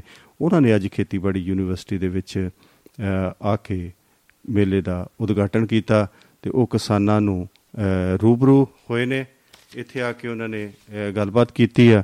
ਬਹੁਤ ਸਾਰੀਆਂ ਉਹਨਾਂ ਨੇ ਗੱਲਾਂ ਕੀਤੀਆਂ ਨੇ ਕਿਸਾਨੀ ਵਾਸਤੇ ਵੀ ਬਹੁਤ ਸਾਰੀਆਂ ਗੱਲਾਂ ਕੀਤੀਆਂ ਜਵਾਨੀ ਵਾਸਤੇ ਵੀ ਕੀਤੀਆਂ ਵਾਤਾਵਰਣ ਨੂੰ ਸ਼ੁੱਧ ਕਰਨ ਵਾਸਤੇ ਵੀ ਗੱਲਾਂ ਪਤਾ ਕੀਤੀਆਂ ਨੇ। ਅ, ਸੋ ਮੈਂ ਇਹ ਸਾਰੀ ਗੱਲ ਦੇ ਉੱਪਰ ਜਾਣਕਾਰੀ ਲੈਣ ਵਾਸਤੇ ਅ, ਵੈਸ਼ਨੋ ਸ਼ਰਮਾ ਜੀ ਦੇ ਕੋਲ ਆਪਾਂ ਚੱਲਦੇ ਹਾਂ ਤੇ ਉਹਨਾਂ ਨੂੰ ਪੁੱਛਦੇ ਆਂ ਵੀ ਅੱਜ ਦੀ ਜਿਹੜੀ ਭਗਵੰਤ ਮਾਨ ਜੀ ਨੇ ਯੂਨੀਵਰਸਿਟੀ ਵਿੱਚ ਜਿਹੜੀ ਕਾਰਵਾਈ ਪਾਈ ਆ ਜੋ ਕੁਝ ਵੀ ਕਿਸਾਨਾਂ ਨਾਲ ਜਾਂ ਲੋਕਾਂ ਦੇ ਨਾਲ ਆਮ ਉੱਥੇ ਸੰਗਤ ਦੇ ਨਾਲ ਆਮ ਲੋਕਾਂ ਦੇ ਨਾਲ ਉਹਨਾਂ ਨੇ ਕੀ ਗੱਲਬਾਤ ਕੀਤੀ ਆ ਜਾਂ ਉਹਨਾਂ ਦਾ ਇਹ ਗੱਲਬਾਤ ਕਰਨ ਦਾ ਮਨੋਰਥ ਕੀ ਆ ਇਹ ਅਸੀਂ ਵੈਸ਼ਨੂ ਸ਼ਰਮਾ ਜੀ ਕੋ ਸਾਰੀ ਜਾਣਕਾਰੀ ਨਿਰੰਤਰ ਲਵਾਂਗੇ ਜੀ। ਵੈਸ਼ਨੂ ਸ਼ਰਮਾ ਜੀ। ਜੀ ਜੀ ਸਾਹਿਬ ਬਹੁਤ ਖੁਸ਼ੀ ਹੁੰਦੀ ਹੈ। ਵੈਸੇ ਤਾਂ ਇਹ ਦਿਨ ਜਿਹੜਾ ਮੇਲੇ ਦਾ ਆਉਂਦਾ ਹੀ ਰਹਿੰਦਾ ਆ। ਪਰ ਉਦੋਂ ਹੀ ਚੰਗਾ ਲੱਗਦਾ ਜਦੋਂ ਸਟੇਟ ਦੇ ਮੁਖੀ ਜਿਹੜੇ ਆ, ਉਹ ਜਿੱਥੇ ਜਾਣ ਕੀ ਆ ਗੱਲਾਂ ਕਰਨ ਤੇ ਲੋਕਾਂ ਦਾ ਜਿਹੜੇ ਆ ਸਵਾਲ ਉਹਨਾਂ ਦੇ ਜਵਾਬ ਵੀ ਦੇਣ ਤੇ ਉਹਨਾਂ ਨਾਲ ਵੀ ਆ ਮੂਰੇ ਬਹਿ ਕੇ ਗੱਲਬਾਤ ਕਰਨ ਤੇ ਬਹੁਤ ਵਧੀਆ ਲੱਗਾ ਜਦੋਂ ਕਿਸਾਨਾਂ ਦਾ ਇੰਨਾ ਵੱਡਾ ਇਕੱਠ ਤੇ ਬੜੇ ਖੁੱਲੇ ਸੁਭਾਅ ਨਾਲ ਗੱਲਾਂ ਬਾਤਾਂ ਕੀਤੀਆਂ ਉਹਨਾਂ ਨੇ। ਤੇ ਉਦਘਾਟਨ ਵੀ ਹੋ ਗਿਆ ਤੇ ਬਿਲਕੁਲ ਉਹ ਕਹਿੰਦੇ ਮੈਂ ਤਾਂ ਆਪ ਕਿਸਾਨੀ ਨਾਲ ਉਦੋਂ ਦਾ ਜੁੜਿਆ ਕਿਉਂਕਿ ਆਮ ਬਠਿੰਡੇ ਵਾਲ ਜਾਂ ਉਧਰ ਕਿਵੇਂ ਤੇ ਆਈਸਰ ਟਰੈਕਟਰ ਜਿਹੜਾ ਹੁੰਦਾ ਸੀਗਾ ਜਿਹਨੂੰ ਆਸ਼ਾਈ ਕਹਿੰਦੇ ਆ। ਆਇਸ਼ਰ ਹਾਂਜੀ ਸਾਡੇ ਤਰ੍ਹਾਂ ਕੋਲ ਉਹ ਹੀ ਹੁੰਦਾ ਸੀਗਾ। ਤੇ ਉਹ ਕਹਿੰਦਾ ਮੈਂ ਕੋ ਮਤਲਬ ਤੇ ਖੜਾ ਹੋ ਕੇ ਬ੍ਰੇਕ ਲੱਗਦੀ ਹੁੰਦੀ ਜਾਂ ਕਲਚ ਕਲੂ ਤੇ ਦੱਬ ਹੁੰਦਾ ਸੀਗਾ ਤੇ ਮੈਂ ਤਾਂ ਉਦੋਂ ਦਾ ਹੀ ਜੁੜਿਆ ਆ ਉਹ ਪੜ੍ਹਾਈ ਚਲੋ ਕੀਤੀ ਉਹਨਾਂ ਨੇ ਫਿਰ ਕਿੱਟਾਂ ਰਾਏ ਵੀ ਸਾਰਾ ਦੀਨ ਦੁਨੀਆ ਦਾ ਜੱਟ ਦਾ ਬਾਣੀ ਦਾ ਕਿਸੇ ਨਾਲ ਵਿਹਾਰ ਦਾ ਕਿਸੇ ਦਾ ਪੁੱਛ ਵਾਲੇ ਦਾ ਸਾਰੇ ਵਿਹਾਰਾਂ ਦੇ ਉੱਤੇ ਉਹ ਜਿਹੜੀਆਂ ਕਿੱਟਾਂ ਜਾਂ ਜੋ ਵੀ ਆਪਣੇ ਸਿਸਟਮ ਕੱਢੀਆਂ ਉਹਨਾਂ ਨੇ। ਤੇ ਬੜੇ ਧਿਆਨ ਨਾਲ ਸਾਰਿਆਂ ਨੇ ਸੁਣਿਆ। ਉਹਨਾਂ ਇੱਕ ਸਵਾਲ ਮੈਨੂੰ ਬਹੁਤ ਵਧੀਆ ਲੱਗਾ। ਉਹ ਕਹਿੰਦਾ ਜਿਹੜੇ ਇੱਥੇ ਸੀਨੀਅਰ ਮੈਂਬਰ ਨੇ ਜਿਹੜੇ ਯੂਨੀਵਰਸਿਟੀ ਦੇ ਵੱਡੇ ਚਾਂਸਲਰ ਨੇ ਹੋਰ ਨੇ ਜਿਹੜੇ ਵੀ ਆ ਭਾਈ ਕਹਿੰਦਾ ਚੰਗੇ ਬੀਜ ਚੰਗੀਆਂ ਖਾਦਾਂ ਚੰਗਾ ਇੰਤਜ਼ਾਮ ਕਰੋ। ਕਿ ਉਦੋਂ ਹੀ ਕਰੋਗੇ ਜਦੋਂ ਮੈਂ ਖੁੰਡੀ ਲੈ ਕੇ ਫੇਰ ਆਉਂਗਾ ਤੁਹਾਡੇ ਕੋਲ। ਠੀਕ ਹੈ ਨਾ ਬੁੜਾ ਬੁੜਾ ਹੋ ਜਾਊਗਾ ਭਾਵ ਜਦ ਤੇ ਮੈਨੂੰ ਇੰਨਾ ਸਮਾਂ ਨਾ ਲੱਗੇ ਭਾਵ ਕਿ ਤੁਸੀਂ ਜਲਦੀ ਤੋਂ ਜਲਦੀ ਲੋਕਾਂ ਨੂੰ ਜਿਹੜਾ ਆ ਉਹ ਚੰਗੀਆਂ ਚੀਜ਼ਾਂ ਜਿਹੜੀਆਂ ਦੋ ਤਾਂ ਕਿ ਸਾਡਾ ਕਿਸਾਨ ਖੁਸ਼ਹਾਲ ਹੋਵੇ ਬੀਜਾਂ ਦਾ ਜਿਹੜਾ ਆ ਨਵਿਆਂ ਦੀ ਝਾੜ ਵਧੀਆ ਹੋਵੇ ਰੋਗ ਰਹਿਤ ਹੋਣ ਤੇ ਰੋਗ ਸੁੰਡੀਆਂ ਸੰਡੀਆਂ ਵਾਲਾ ਕੰਮ ਕਹਿੰਦਾ ਹੁਣ ਤਾਂ ਇਦਾਂ ਦਾ ਹੋ ਗਿਆ ਕਿ ਅਸੀਂ ਜਿੰਨਾ ਮਰਜ਼ੀ ਵਧੀਆ ਵੀ ਪਾ ਰਹੇ ਉਹ ਪਹਿਲਾ ਵੀ ਪਤਾ ਨਹੀਂ ਕਿੱਥੋਂ ਉਗਾਉਂਦਾ ਆ ਸੁੰਡੀਆਂ ਵਾਲਾ ਤੇ ਉਹ ਸਾਡੀ ਸੁੰਡੀ ਮੁੱਕਦੀ ਨਹੀਂ ਹੈ। ਸਾਨੂੰ ਇਹ ਜਿਹੜੀਆਂ ਫਸਲਾਂ ਜਿਹੜੀਆਂ, ਇਹਨਾਂ ਦਾ ਅਦਲ ਬਦਲ ਕਰਨ ਦੀ ਕੋਈ ਹਰਜ ਨਹੀਂ, ਜੇ ਸਰਕਾਰ ਸਾਨੂੰ ਪੂਰਾ ਜਿਹੜਾ ਉਪਜ ਦਾ ਮੁੱਲ ਦੇਵੇ ਤਾਂ। ਇੱਥੋਂ ਤੱਕ ਬੜੀ ਵਧੀਆ ਉਹਨਾਂ ਨੇ ਗੱਲ ਕਹੀ, ਕਹਿੰਦੇ ਵੀ 4000 ਲੀਟਰ ਜਿਹੜਾ ਆ, ਉਹ ਤਕਰੀਬਨ 1 ਕਿਲੋ ਝੋਨੇ ਦੇ ਲੱਗ ਜਾਂਦਾ ਪਾਣੀ। ਤੇ ਉਹਦੇ ਨਾਲੋਂ ਚੰਗਾ ਨਹੀਂ ਹੈ, ਇਹਦੇ ਨਾਲੋਂ ਤਾਂ ਅਸੀਂ ਅਸੀਂ ਦੇ ਝੋਨਾ ਵੇਚਣ ਤੇ ਨਾਲ ਤਾਂ ਪਾਣੀ ਵੇਚ ਲੈਂਦੇ, ਉਹ ਚੰਗਾ ਸੀਗਾ, ਪਾਣੀ ਅਸੀਂ ਮੁਕਾ ਲੈਣਾ ਆ। ਤੇ ਅਸੀਂ ਝੋਨਾ ਖਾਂਦੇ ਵੀ ਨਹੀਂ ਖਾਂਦੇ, ਅਸੀਂ ਰੋਟੀ ਆ ਤੇ ਦਾਲ ਆ। ਤੇ ਦਾਲਾਂ ਜਿਹੜੀਆਂ ਉਹ ਬਾਹਰੋਂ ਇੰਨੀਆਂ ਨੇ ਮਹਿੰਗੀਆਂ, ਕੀ ਪੰਜਾਬ 'ਚ ਨਹੀਂ ਹੋ ਸਕਦੀਆਂ, ਪੂਰਾ ਮੁੱਲ ਕੀਮਤ ਮਿਲਣੀ ਚਾਹੀਦੀ ਆ ਤੇ ਸਾਰਾ ਕੁਝ ਹੋ ਸਕਦਾ। ਤਾਂ ਉਹਨਾਂ ਨੇ ਥਾਪੀ ਦਿੱਤੀ ਆ ਕਿਸਾਨਾਂ ਨੂੰ, ਤੁਸੀਂ ਵੀ ਤਕੜੇ ਹੋ, ਮੈਂ ਵੀ ਤਕੜਾ ਹੁਣਾ ਤਾਂ ਥੋੜਾ ਬੋਤਾ ਇਹ ਜਿਹੜਾ ਉਦਮ ਕਰਕੇ ਅਸੀਂ ਇਹ ਜਿਹੜਾ ਹੈ ਇਨਕਲਾਬ ਲਿਆਈਏ। ਕਿਉਂਕਿ ਸਾਡਾ ਜਿਹੜੀ ਪਹਿਲਾਂ ਬੜਾ ਸੋਹਣਾ ਮਹਾਵਰਾ ਸੀਗਾ ਉਤਮ ਖੇਤੀ ਮਧਮ ਵਪਾਰ, ਨਖਿੱਧ ਚਾਕਰੀ ਭੀਖ ਦਵਾਰ ਉਹ ਵਾਹ ਵਾਹ ਵਾਹ ਕੀ ਕਹਿਣੀ ਕੀ ਕਹਿਣੀ। ਅੱਜ ਅੱਜ ਬਿਲਕੁਲ ਉਲਟ ਹੁੰਦਾ ਜਾਂ ਪੰਜਾਬ ਦਾ ਜੀ? ਉਲਟ ਹੋਈ ਜਾਂਦਾ ਜੀ ਹਾਂਜੀ ਹਾਂਜੀ। ਤੇ ਇਸ ਚੀਜ਼ ਨੂੰ ਅਸੀਂ ਕਿੱਦਾਂ ਅਣਗੌਲਿਆਂ ਕਰੀ ਜਾਂਦੇ ਹਾਂ। ਤੇ ਇਹ ਸਾਡੀ ਜਿਹੜੀ ਹੈ ਸਭ ਤੋਂ ਵੱਡਾ ਕਾਰਨ ਸੀਗਾ ਸੀ ਇਹਦੇ ਤੋਂ ਦੁਖੀ ਹੋ ਗਏ ਜਾਂ ਸਰਕਾਰਾਂ ਨੇ ਦੁਖੀ ਕਰਤਾ ਜਾਂ ਸਾਡੀਆਂ ਪ੍ਰੋਬਲਮਾਂ ਹੋ ਗਈਆਂ। ਇਹਦੇ ਕਰਕੇ ਮਤਲਬ ਜਿਹੜਾ ਆ ਵਿਗਿਆਨੀ ਵੀ ਸਾਥ ਦੇਣ ਤੇ ਮਿਹਨਤ ਕਰਨ ਤੇ ਕਿਸਾਨ ਨੂੰ ਵੀ ਮਿਹਨਤ ਕਰਨ, ਚੰਗੇ ਕਿਸਾਨਾਂ ਨੂੰ ਦੇਖੋ ਜਿਹੜੇ ਦੋ ਦੋ, ਚਾਰ ਚਾਰ ਕਿੱਲੇ ਅੱਜ ਤੁਹਾਡੇ ਸਾਹਮਣੇ ਮਾਡਲ ਹੈ ਉਹਨਾਂ ਦਾ ਉਹਨਾਂ ਨੇ ਮਾਨ ਸਨਮਾਨ ਵੀ ਕੀਤਾ, ਜਿਨ੍ਹਾਂ ਨੇ ਦੋ ਦੋ, ਚਾਰ ਚਾਰ ਕਿੱਲੇ ਅੱਜ ਲੱਖਾਂ ਰੁਪਏ ਦੀ ਆਮਦਨ ਜਿਹੜੀ ਲੈ ਰਹੇ ਆ। ਔਰ ਇਹਦੇ ਨਾਲ ਹੀ ਸਾਡਾ ਕੰਪੀਟੀਸ਼ਨ ਸ਼ੁਰੂ ਹੁੰਦਾ ਚੰਗਾ ਕੰਪੀਟੀਸ਼ਨ ਤੇ ਉਹਦੇ ਨਾਲ ਹੀ ਜਿਹੜਾ ਆ, ਸਾਨੂੰ ਅੱਗੇ ਵਧਣ ਦਾ ਰਸਤਾ ਲੱਭਦਾ ਆ। ਘੱਟ, ਖਰਚੇ ਦੇ ਉੱਤੇ ਵੱਧ ਆਮਦਨ ਜਾਂ ਵੱਧ ਝਾੜ ਲੈਣ ਦਾ ਸਾਨੂੰ ਪ੍ਰੇਰਣਾ ਮਿਲਦੀ ਆ। ਨਹੀਂ ਤਾਂ ਅਸੀਂ ਇੰਨੇ ਵਾਰ ਸਿੱਖੀ ਜਾਂਦੇ ਆ ਵੀ ਪਤਾ ਨਹੀਂ ਸਾਨੂੰ ਦੋ ਦੋ ਕਿ ਸਿੱਕੇ ਲੱਗ ਜਾਣਗੇ, ਕਣਕ ਨੂੰ ਜੇ ਜ਼ਿਆਦਾ ਖਾਦ ਪਾਵਾਂਗੇ ਜਾਂ ਦਵਾਈ ਪਾਵਾਂਗੇ ਜਾਂ ਕਿੰਨਾ ਜਿੰਨੀ ਲੋੜ ਹੈ ਉਨੀ ਪਾਓ, ਮਿੱਟੀ ਚੈੱਕ ਕਰਾਓ ਤੇ ਉਸ ਹਿਸਾਬ ਨਾਲ ਜਿਹੜੀ ਫਸਲ, ਜਿਹੜੀ ਉੱਥੇ ਜਾਇਜ਼ ਆ ਉਸੇ ਨੂੰ ਲਾਓ। ਤੇ ਬੜਾ ਸੋਹਣਾ ਉਹਨਾਂ ਦਾ ਸੀਗਾ, ਬੈਠ ਕੇ ਆਮ ਜਿੱਦਾਂ ਕਹਿੰਦੇ ਸਧਾਰਨ, ਇੱਥੇ ਤਾਂ ਸਿਰਫ ਵੋਟਾਂ ਮਿਲੇ ਜਾਂਦੇ ਨਾ, ਵੀ ਉਹਨਾਂ ਦੇ ਨਾਲ ਚੌਂਕੇ ਤੇ ਬਹਿ ਕੇ ਰੋਟੀ ਖਾ, ਰੋਟੀ ਤੋਂ ਮੈਂ ਪੰਜ ਚਾਰ ਹੋਟਲ ਤੋਂ ਆਈ ਹੋਵੇ, ਤਾਂ ਸਿਰਫ ਉੱਥੇ ਬੈਠ ਕੇ ਦੀ ਫੋਟੋ ਲਾ ਲੈਂਦੇ ਆ। ਤੇ ਬੜਾ ਸੋਹਣਾ ਉਹਨਾਂ ਨੇ ਬੜਾ ਕੇ ਵਿਚਰ ਕੇ ਇਹ ਗੱਲ ਕੀਤੀ ਆ। ਮੈਨੂੰ ਤਾਂ ਚੰਗੀ ਲੱਗੀ ਆ। ਬਾਕੀ ਸਮੇਂ ਦੇ ਨਾਲ ਜਿਹੜੀਆਂ ਮੁਸ਼ਕਲਾਂ ਉਹ ਆਉਂਦੀਆਂ ਰਹਿੰਦੀਆਂ ਉਹਨਾਂ ਦਾ ਗਾਹੇ ਬਗਾਏ ਜੇ ਸਰਕਾਰ ਹੱਲ ਕਰਨਾ ਚਾਹੇ ਤਾਂ ਕਰ ਸਕਦੀ ਹੈ ਕੋਈ ਗੱਲ ਨਹੀਂ। ਉਹਦੇ ਵਾਸਤੇ ਕੋਈ ਕਠਿਨ ਨਹੀਂ ਹੁੰਦਾ। ਬਿਲਕੁਲ ਜੀ ਬਿਲਕੁਲ ਜੀ। ਤੇ ਤੁਸੀਂ ਗੱਲ ਕੀਤੀ ਕਿ ਸਰਕਾਰ ਜਿਹੜੀ ਹੈਗੀ ਉਹਨਾਂ ਦਾ ਹੱਲ ਲੱਭ ਸਕਦੀ ਆ। ਸਭ ਤੋਂ ਪਹਿਲਾਂ ਗੱਲ ਇਦਾਂ ਨਾ ਵੀ ਅਸੀਂ ਲੋਕ ਜਿਹੜੇ ਅਸੀਂ ਆ ਅਸੀਂ ਵੀ ਲੋਕ ਜਿਹੜੇ ਸਰਕਾਰ ਨੂੰ ਸਹਿਯੋਗ ਦੇਵਾਂਗੇ ਜਾਂ ਜੋ ਸਾਨੂੰ ਸਰਕਾਰ ਕਹਿੰਦੀ ਆ, ਅਸੀਂ ਉਹ ਕਰਾਂਗੇ, ਤਾਂ ਹੀ ਜਾ ਕੇ ਉਹ ਸਫਲ ਹੋਣਾ। ਕਿਉਂਕਿ ਮੈਂ ਕਈ ਵਾਰੀ ਦੇਖਦਾ ਹਾਂ ਕਿ ਅਸੀਂ ਲੋਕ, ਜਾਂ ਸਾਡੀਆਂ ਕਿਸਾਨ ਜਥੇਬੰਦੀਆਂ ਵੀ ਨੇ ਜੀ ਉਹ ਸ਼ਰਮਾ ਜੀ, ਮੈਂ ਕਿਤੇ ਵੇਖਦਾ ਕਿ ਉਹ ਸਾਡੇ ਵਿੱਚ ਹੋਸ਼ ਪੈਦਾ ਕਰਨ ਦੀ ਬਜਾਏ ਹਮੇਸ਼ਾ ਰੋਸ ਹੀ ਪੈਦਾ ਕਰਦੇ ਨੇ ਕਿ ਸਰਕਾਰਾਂ ਕੁਝ ਨਹੀਂ ਕਰਦੀਆਂ। ਜੇ ਕਦੀ ਅਸੀਂ ਆਪਣੇ ਵੱਲ ਝਾਤੀ ਮਾਰੀਏ, ਵੀ ਅਸੀਂ ਕੀ ਕਰਦੇ ਆ ਅਸੀਂ ਇਹ ਤਾਂ ਕਾਸਟਾਂ ਤੇ ਅਸੀਂ ਲਾਗਤਾਂ ਤਾਂ ਅਸੀਂ ਕੱਢ ਦਿੱਤੀਆਂ ਜੀ, ਉਹ ਸਵਾਮੀਨਾਥਨ ਦੀ ਰਿਪੋਰਟ ਜੀ, ਉਹ ਇਹ ਤਾਂ ਅਸੀਂ ਗੱਲ ਕਰ ਦਿੱਤੀ ਕਿ 400 ਰੁਪਏ ਜਿਹੜਾ ਹੈਗਾ ਗੰਨਾ ਇੱਕ ਕੁਇੰਟਲ 480 ਰੁਪਏ ਜਿਹੜੀ ਉਹਨੂੰ ਪੈਦਾਵਾਰ, ਪੈਦਾ ਕਰਨ ਦੀ ਲੱਗਦੀ ਹੈ ਜੀ ਗੰਨਾ ਤੇ 300 ਕੁਝ ਰੁਪਏ ਜਿਹੜੇ ਆ ਉਹ ਮਿਲਦੇ ਆ। ਇਹ ਤਾਂ ਸਾਡੀਆਂ ਜਿਹੜੀਆਂ ਜਥੇਬੰਦੀਆਂ ਨੇ ਕਿਸਾਨ ਜਥੇਬੰਦੀਆਂ ਨੂੰ ਇਹ ਤਾਂ ਉਹਨਾਂ ਨੂੰ ਅੰਕੜੇ ਆਉਂਦੇ ਨੇ, ਪਰ ਕਿਸਾਨ ਜਥੇਬੰਦੀਆਂ ਨੂੰ ਇਹ ਕਿਤੇ ਨਹੀਂ ਲੱਭਦਾ।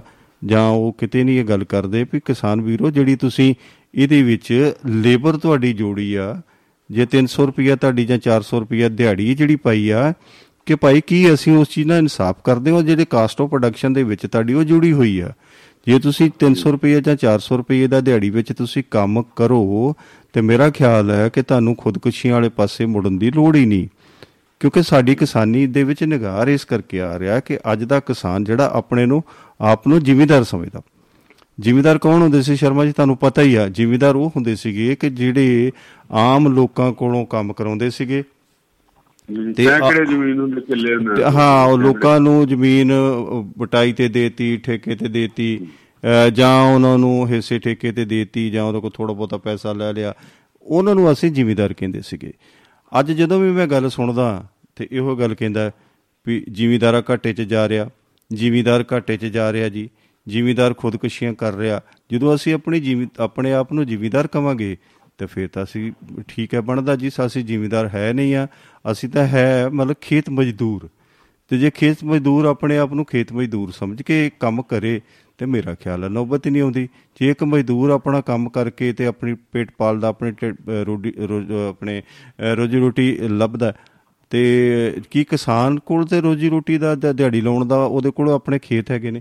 ਆਪਣੇ ਖੇਤਾਂ ਵਿੱਚ ਉਹ ਜੇ 2 ਘੰਟੇ 4 ਘੰਟੇ 5 ਘੰਟੇ ਉਹ ਕੰਮ ਕਰ ਲਵੇ। 2-4 ਘੰਟੇ ਉਹ ਆਪਣੇ ਖੇਤਾਂ ਦੇ ਵਿੱਚ ਕੰਮ ਕਰੇ।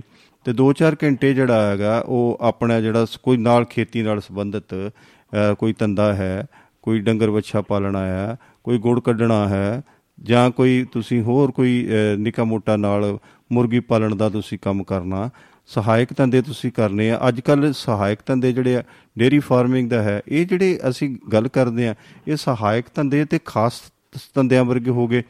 ਮੈਂ ਕਈ ਵਾਰੀ ਸ਼ਰਮਾ ਜੀ, ਲੋਕ ਸਾਡੇ ਕੋਈ ਜੱਟ ਜ਼ਿਮੀਂਦਾਰ ਹੋਣ ਦੇ ਨਾਤੇ, ਜਦੋਂ ਅਸੀਂ ਗੱਲ ਕਰਦੇ ਹਾਂ ਕਿਸਾਨ ਹੋਣ ਦੇ ਨਾਤੇ ਜਾਂ ਜ਼ਿਮੀਂਦਾਰ ਹੋਣ ਦੇ ਨਾਤੇ, ਜਾਂ ਜਦੋਂ ਅਸੀਂ ਗੱਲਾਂ ਮੈਂ ਗੱਲ ਆਪਾਂ ਗੱਲ ਕਰੀਏ ਨਾ, ਤੇ ਸਾਨੂੰ ਇਹ ਜਿਹੜੇ ਲੋਕ ਨੇ ਅੱਗੋਂ ਨਾ ਟੁੱਟ ਕੇ ਪੈਂਦੇ, ਵੱਢਣ ਪੈਂਦੇ ਆ। ਉਹ ਤੈਨੂੰ ਕੀ ਪਤਾ ਲੱਗਦਾ? ਦੇਖੋ, ਪਤਾ ਕਿਉਂ ਨਹੀਂ ਲੱਗਦਾ ਜੀ? ਜੇ ਅਸੀਂ ਇਹ ਗੱਲ ਕਰੀਏ ਤੇ ਵੀ ਸਾਰਾ ਕੁਝ ਤੇ ਤੁਸੀਂ ਲੋਕ ਜਿਹੜੇ ਜਿਵੇਂ ਜਿਹੜੇ ਜੱਟਾਂ ਦੇ ਮੁੰਡੇ ਨੇ, ਇਹ ਸਾਰਾ ਕੁਝ ਤੇ ਹੁਣ ਲੋਕ ਜੱਟ ਜਿਹੜੇ ਆ, ਉਹ ਬਾਰਲੀ ਲੇਬਰ ਤੋਂ ਕਰਾਉਣ ਲੱਗ ਗਏ। ਆਪਣੇ ਮੁੰਡੇ ਅਸੀਂ ਬਾਹਰ ਭੇਜੀ ਜਾ ਰਹੇ ਆ ਤੇ ਲੋਕਾਂ ਕੋਲੋਂ ਅਸੀਂ ਕੰਮ ਕਰਾਉਨੇ ਤੇ ਅਸੀਂ ਕਹਿੰਦੇ ਕਿਸਾਨੀ ਘਾਟੇ ਦੇ ਵਿੱਚ ਘਾਟੇ 'ਚ ਕਿਉਂ ਨਾ ਜਾਏਗੀ ਭਾਜੀ? ਤੁਸੀਂ ਮਿਹਨਤ ਤਾਂ ਕਰਕੇ ਦੇਖੋ, ਜੇ ਇੱਕ ਮਜ਼ਦੂਰ 400 ਰੁਪਏ ਦਾ ਕੰਮ ਕਰਕੇ ਉਹ ਕੰਮ ਲੱਭ ਕੇ ਫਿਰ ਕਰਦਾ, ਤੁਹਾਡੇ ਕੋਲ ਕੰਮ ਹੈਗਾ, ਆਪਾਂ ਕਿਉਂ ਨਹੀਂ ਕਰਦੇ? ਸੋ ਅਸੀਂ ਜੀਵੀਦਾਰ ਜਿਹੜੇ ਜਿੰਨੇ ਵੀ ਅਸੀਂ ਲੋਕ ਹੈ, ਕਿਸਾਨੀ ਨਾਲ ਸੰਬੰਧਿਤ ਆ, ਅਸੀਂ ਸਰਕਾਰਾਂ ਤੋਂ ਕਿਉਂ ਪਾਲਦੇ ਆ? ਸਰਕਾਰਾਂ ਨੂੰ ਅਸੀਂ ਕਿਉਂ ਦੋਸ਼ ਦੋਸ਼ ਦਿੰਦੇ ਆ? ਅਸੀਂ ਕੁਝ ਕਰੀਏ ਤਾਂ ਸਹੀ। ਅਸੀਂ ਚੌਥੇ ਪੰਜਵੇਂ ਦਿਨ ਅਸੀਂ ਕੋਈ ਨਾ ਕੋਈ ਲੈ ਕੇ ਮਸਲਾ ਲੈ ਕੇ ਤੇ ਉਹ ਅੜਕਾ ਢਾ ਲੈਨੇ ਆ। ਕੰਮ ਤਾਂ ਕਰੀਏ। ਅਸੀਂ ਦਸੀਏ ਤੇ ਸਹੀ। ਡਾਈਵਰਸਿਫਿਕੇਸ਼ਨ ਜੇ ਸਰਕਾਰ ਕਹਿੰਦੀ ਹੈ ਡਾਈਵਰਸਿਫਿਕੇਸ਼ਨ ਵੱਲ ਹੋਈ ਹੈ ਤਾਂ ਸਹੀ। ਸੋ ਬੜੀਆਂ ਗੱਲਾਂ ਨੇ ਜੀ। ਸੋ ਅੱਜ ਵੀ ਮੈਂ ਦੇਖ ਰਿਹਾ ਸੀਗਾ ਕਿ ਟੀਵੀ ਤੇ ਚੱਲ ਰਿਹਾ ਸੀ ਕਿ ਜਿਵੇਂ ਉੱਥੇ ਭਗਵੰਤ ਮਾਨ ਸਾਹਿਬ ਦੀ ਜਦੋਂ ਕਾਫਲਾ ਆਉਣਾ ਸੀ ਤੇ ਉਹਨਾਂ ਨੇ ਗੇਟ ਬੰਦ ਕੀਤੇ ਹੋਏ ਸੀਗੇ ਤੇ ਉੱਥੇ ਵੀ ਸਾਡੇ ਕਿਸਾਨ ਜਿਹੜੇ ਹੈਗੇ ਨਾਰਾ, ਨਾਰੇ ਲਈ ਜਾ ਰਹੇ ਸੀਗੇ ਜੀ।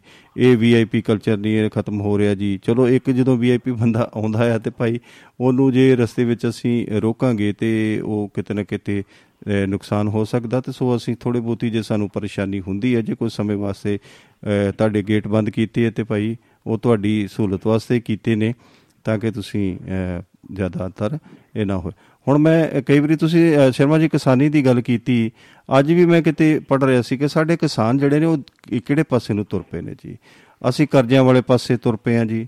ਅਸੀਂ ਆਪਣਾ ਕੰਮਕਾਰ ਛੱਡ ਗਏ ਕਿਤੇ ਛੱਡ ਗਏ ਨੇ ਜੀ। ਤੇ ਸੋ ਇਹ ਸਾਰੀਆਂ ਗੱਲਾਂ ਜਿਹੜੀਆਂ ਨੇ, ਇਹ ਨਗਾਰ ਵੱਲ ਹੁਣ ਨੂੰ ਹੀ ਜਾਂਦੀਆਂ ਨੇ। ਇਹ ਉਸਾਰੀ ਵੱਲ ਮੈਨੂੰ ਤਾਂ ਨਹੀਂ ਕੋ ਲੱਗਦਾ ਕਿ ਅਸੀਂ ਉਸਾਰੀ ਵੱਲ ਹੋਵਾਂਗੇ। ਫਿਰ ਦੂਸਰੀ ਗੱਲ ਇਹ ਹੈ ਕਿ ਜਿਹੜੀਆਂ ਸਾਡੀਆਂ ਜਥੇਬੰਦੀਆਂ ਬਣੀਆਂ ਨੇ ਉਹ ਵੀ ਲੀਰੋ ਲੀਰ ਹੋ ਰਹੇ ਪਈਆਂ ਨੇ, ਤਾਰੋ ਤਾਰ ਹੋਈਆਂ ਪਈਆਂ ਨੇ। ਮਸਲਾ ਇੱਕ ਹੀ ਹੁੰਦਾ, ਅੱਜ ਇੱਕ ਟੁਕੜੀ ਜਿਹੜੀ ਹੈਗੀ, ਉਹ ਬਹਿ ਜਾਂਦੀ ਹੈ ਧਰਨੇ ਤੇ ਜਾਂ ਗੱਲਾਂ ਬਾਤਾਂ ਕਰਦੀ ਹੈ, ਜਿੰਦਾਬਾਦ, ਮੁਰਦਾਬਾਦ ਕਰਦੀ ਹੈ ਕੱਲ ਅਗਲੀ ਅਗਲੀ ਸੰਸਥਾ ਕਰੀ ਜਾਂਦੀ ਹੈ, ਪਰਸੋਂ ਨੂੰ ਅਗਲੀ ਸੰਸਥਾ ਕਰਦੀ ਹੈ। ਭਾਈ, ਜੇ ਕੁਝ ਕਰਨਾ ਆ ਪਹਿਲੀ ਗੱਲ ਤੇ ਵੀ ਮਿਹਨਤ ਕਰੋ, ਆਪਣੇ ਖੇਤਾਂ ਵਿੱਚ ਡਟ ਕੇ ਮਿਹਨਤ ਕਰੋ। ਆ ਜਿਹੜੀਆਂ ਧਰਨੇ ਬਜਾਰੇ ਨੇ, ਇਹਨਾਂ ਨੂੰ ਅਸੀਂ ਉਦੋਂ ਵੇਖੀਏ ਕਿ ਜਦੋਂ ਪਾਣੀ ਸਿਰੋਂ ਲੰਘਦਾ, ਤਾਂ ਵੀ ਅਸੀਂ ਕਰੀਏ। ਤੇ ਜੇ ਅਸੀਂ ਇਹ ਕੰਮ ਕਰਨਾ ਹੀ ਆ, ਤਾਂ ਤੁਸੀਂ ਇੱਕੋ ਵਾਰੀ ਹਮਲਾ ਮਾਰ ਕੇ ਇਕੱਠੇ ਹੋ ਕੇ ਤੁਸੀਂ ਅਸੀਂ ਉਹਨੂੰ ਜ਼ਰੂਰ ਕਰ ਲਈਏ। ਜੀ ਭਾਜੀ। ਬਿਲਕੁਲ ਜੀ, ਜਦੋਂ ਅਸੀਂ ਬਹੁਮਤ ਨਾਲ ਕਿਸੇ ਨੂੰ ਸਰਕਾਰ ਨੂੰ ਮੌਕਾ ਦੇ ਦਿੰਦੇ ਆ ਤਾਂ ਫਿਰ ਉਹਦਾ ਇਹ ਕੰਮ ਵੀ ਦੇਖਣੇ ਚਾਹੀਦੇ ਆ। ਅਸਲ ਉਹੀ ਟਾਈਮ ਹੁੰਦਾ ਬਾਕੀ ਰਹੀ ਗੱਲ ਸਾਡੇ ਜਿਹੜੇ ਆ ਮਜ਼ਾਰੇ ਤੇ ਲੀਡਰਾਂ ਦੇ ਲਾਰੇ, ਇਹ ਦੋਹਾਂ ਦਾ ਆਪਸ ਵਿੱਚ ਕਲੈਸ਼ ਰਹਿਣੇ ਰਹਿਣਾ। ਇਹ ਕੀ ਕਹਿੰਦੇ ਆ, ਮੁੜ ਕੇ ਰਾਹ ਰੋਕ ਲੋ ਐਦਾਂ ਕਰ ਲੋ ਧਰਨਾ, ਜਲੂਸ ਮਜ਼ਾਰਾ ਕੁਝ ਵੀ ਕਰਕੇ ਉਦੋਂ ਬਾਅਦ ਫਿਰ ਲੰਗਰ ਲੱਗ ਜਾਣੇ ਆ ਉਦੋਂ ਬਾਅਦ ਅੱਗਾਂ ਲਾ ਦਿਓ ਉਦੋਂ ਬਾਅਦ ਉਹ ਕਰ ਦਿਓ। ਤੇ ਭਾਵ ਅਸੀਂ ਨਾ ਇੱਕ ਜਿਹੜਾ ਹਿੱਸਾ ਆ ਆਬਾਦੀ ਦਾ ਕੁਝ ਤਾਂ ਸੋਸ਼ਲ ਮੀਡੀਆ ਨੇ ਖਰਾਬ ਕੀਤਾ ਸਾਡੇ ਬੱਚੇ ਸਾਡੇ ਕਾਬੂ 'ਚ ਨਹੀਂ ਕਿਸਾਨਾਂ ਦੇ ਵਿੱਚ ਦੀ ਗੱਲ ਬਾਕੀ ਰਹਿੰਦੀ ਹੁੰਦੀ ਅਸੀਂ ਕਸਰ ਆ ਲਈ ਆ ਤੇ ਮੁੜ ਕੇ ਸਾਡਾ ਦੇਖਿਆ ਆ ਗਈ ਫੋਟੋ ਟੀਵੀ ਤੇ। ਭਾਈ ਜੇ ਅਸੀਂ ਸਾਰੇ ਰੋਜ਼ ਦੇ ਰੋਜ਼ 365 ਦਿਨਾਂ ਚ ਧਰਨੇ ਲਾਣੇ ਆ ਤਾਂ ਫਿਰ ਦੀ ਪ੍ਰਾਪਤੀ ਕੀ ਆ? ਸਰਜੀਤ ਸਿੰਘ ਰਾਓ ਜੀ ਸਾਡੇ ਯੂਕੇ ਤੋਂ ਜੁੜਨਾ ਚਾਹ ਰਹੇ ਨੇ ਜੇ ਤੁਹਾਡੀ ਇਜਾਜ਼ਤ ਹੋਵੇ ਤੇ ਜੋੜ ਲਈ ਉਹਨਾਂ ਨੂੰ ਜੀ। ਲੈ ਲਓ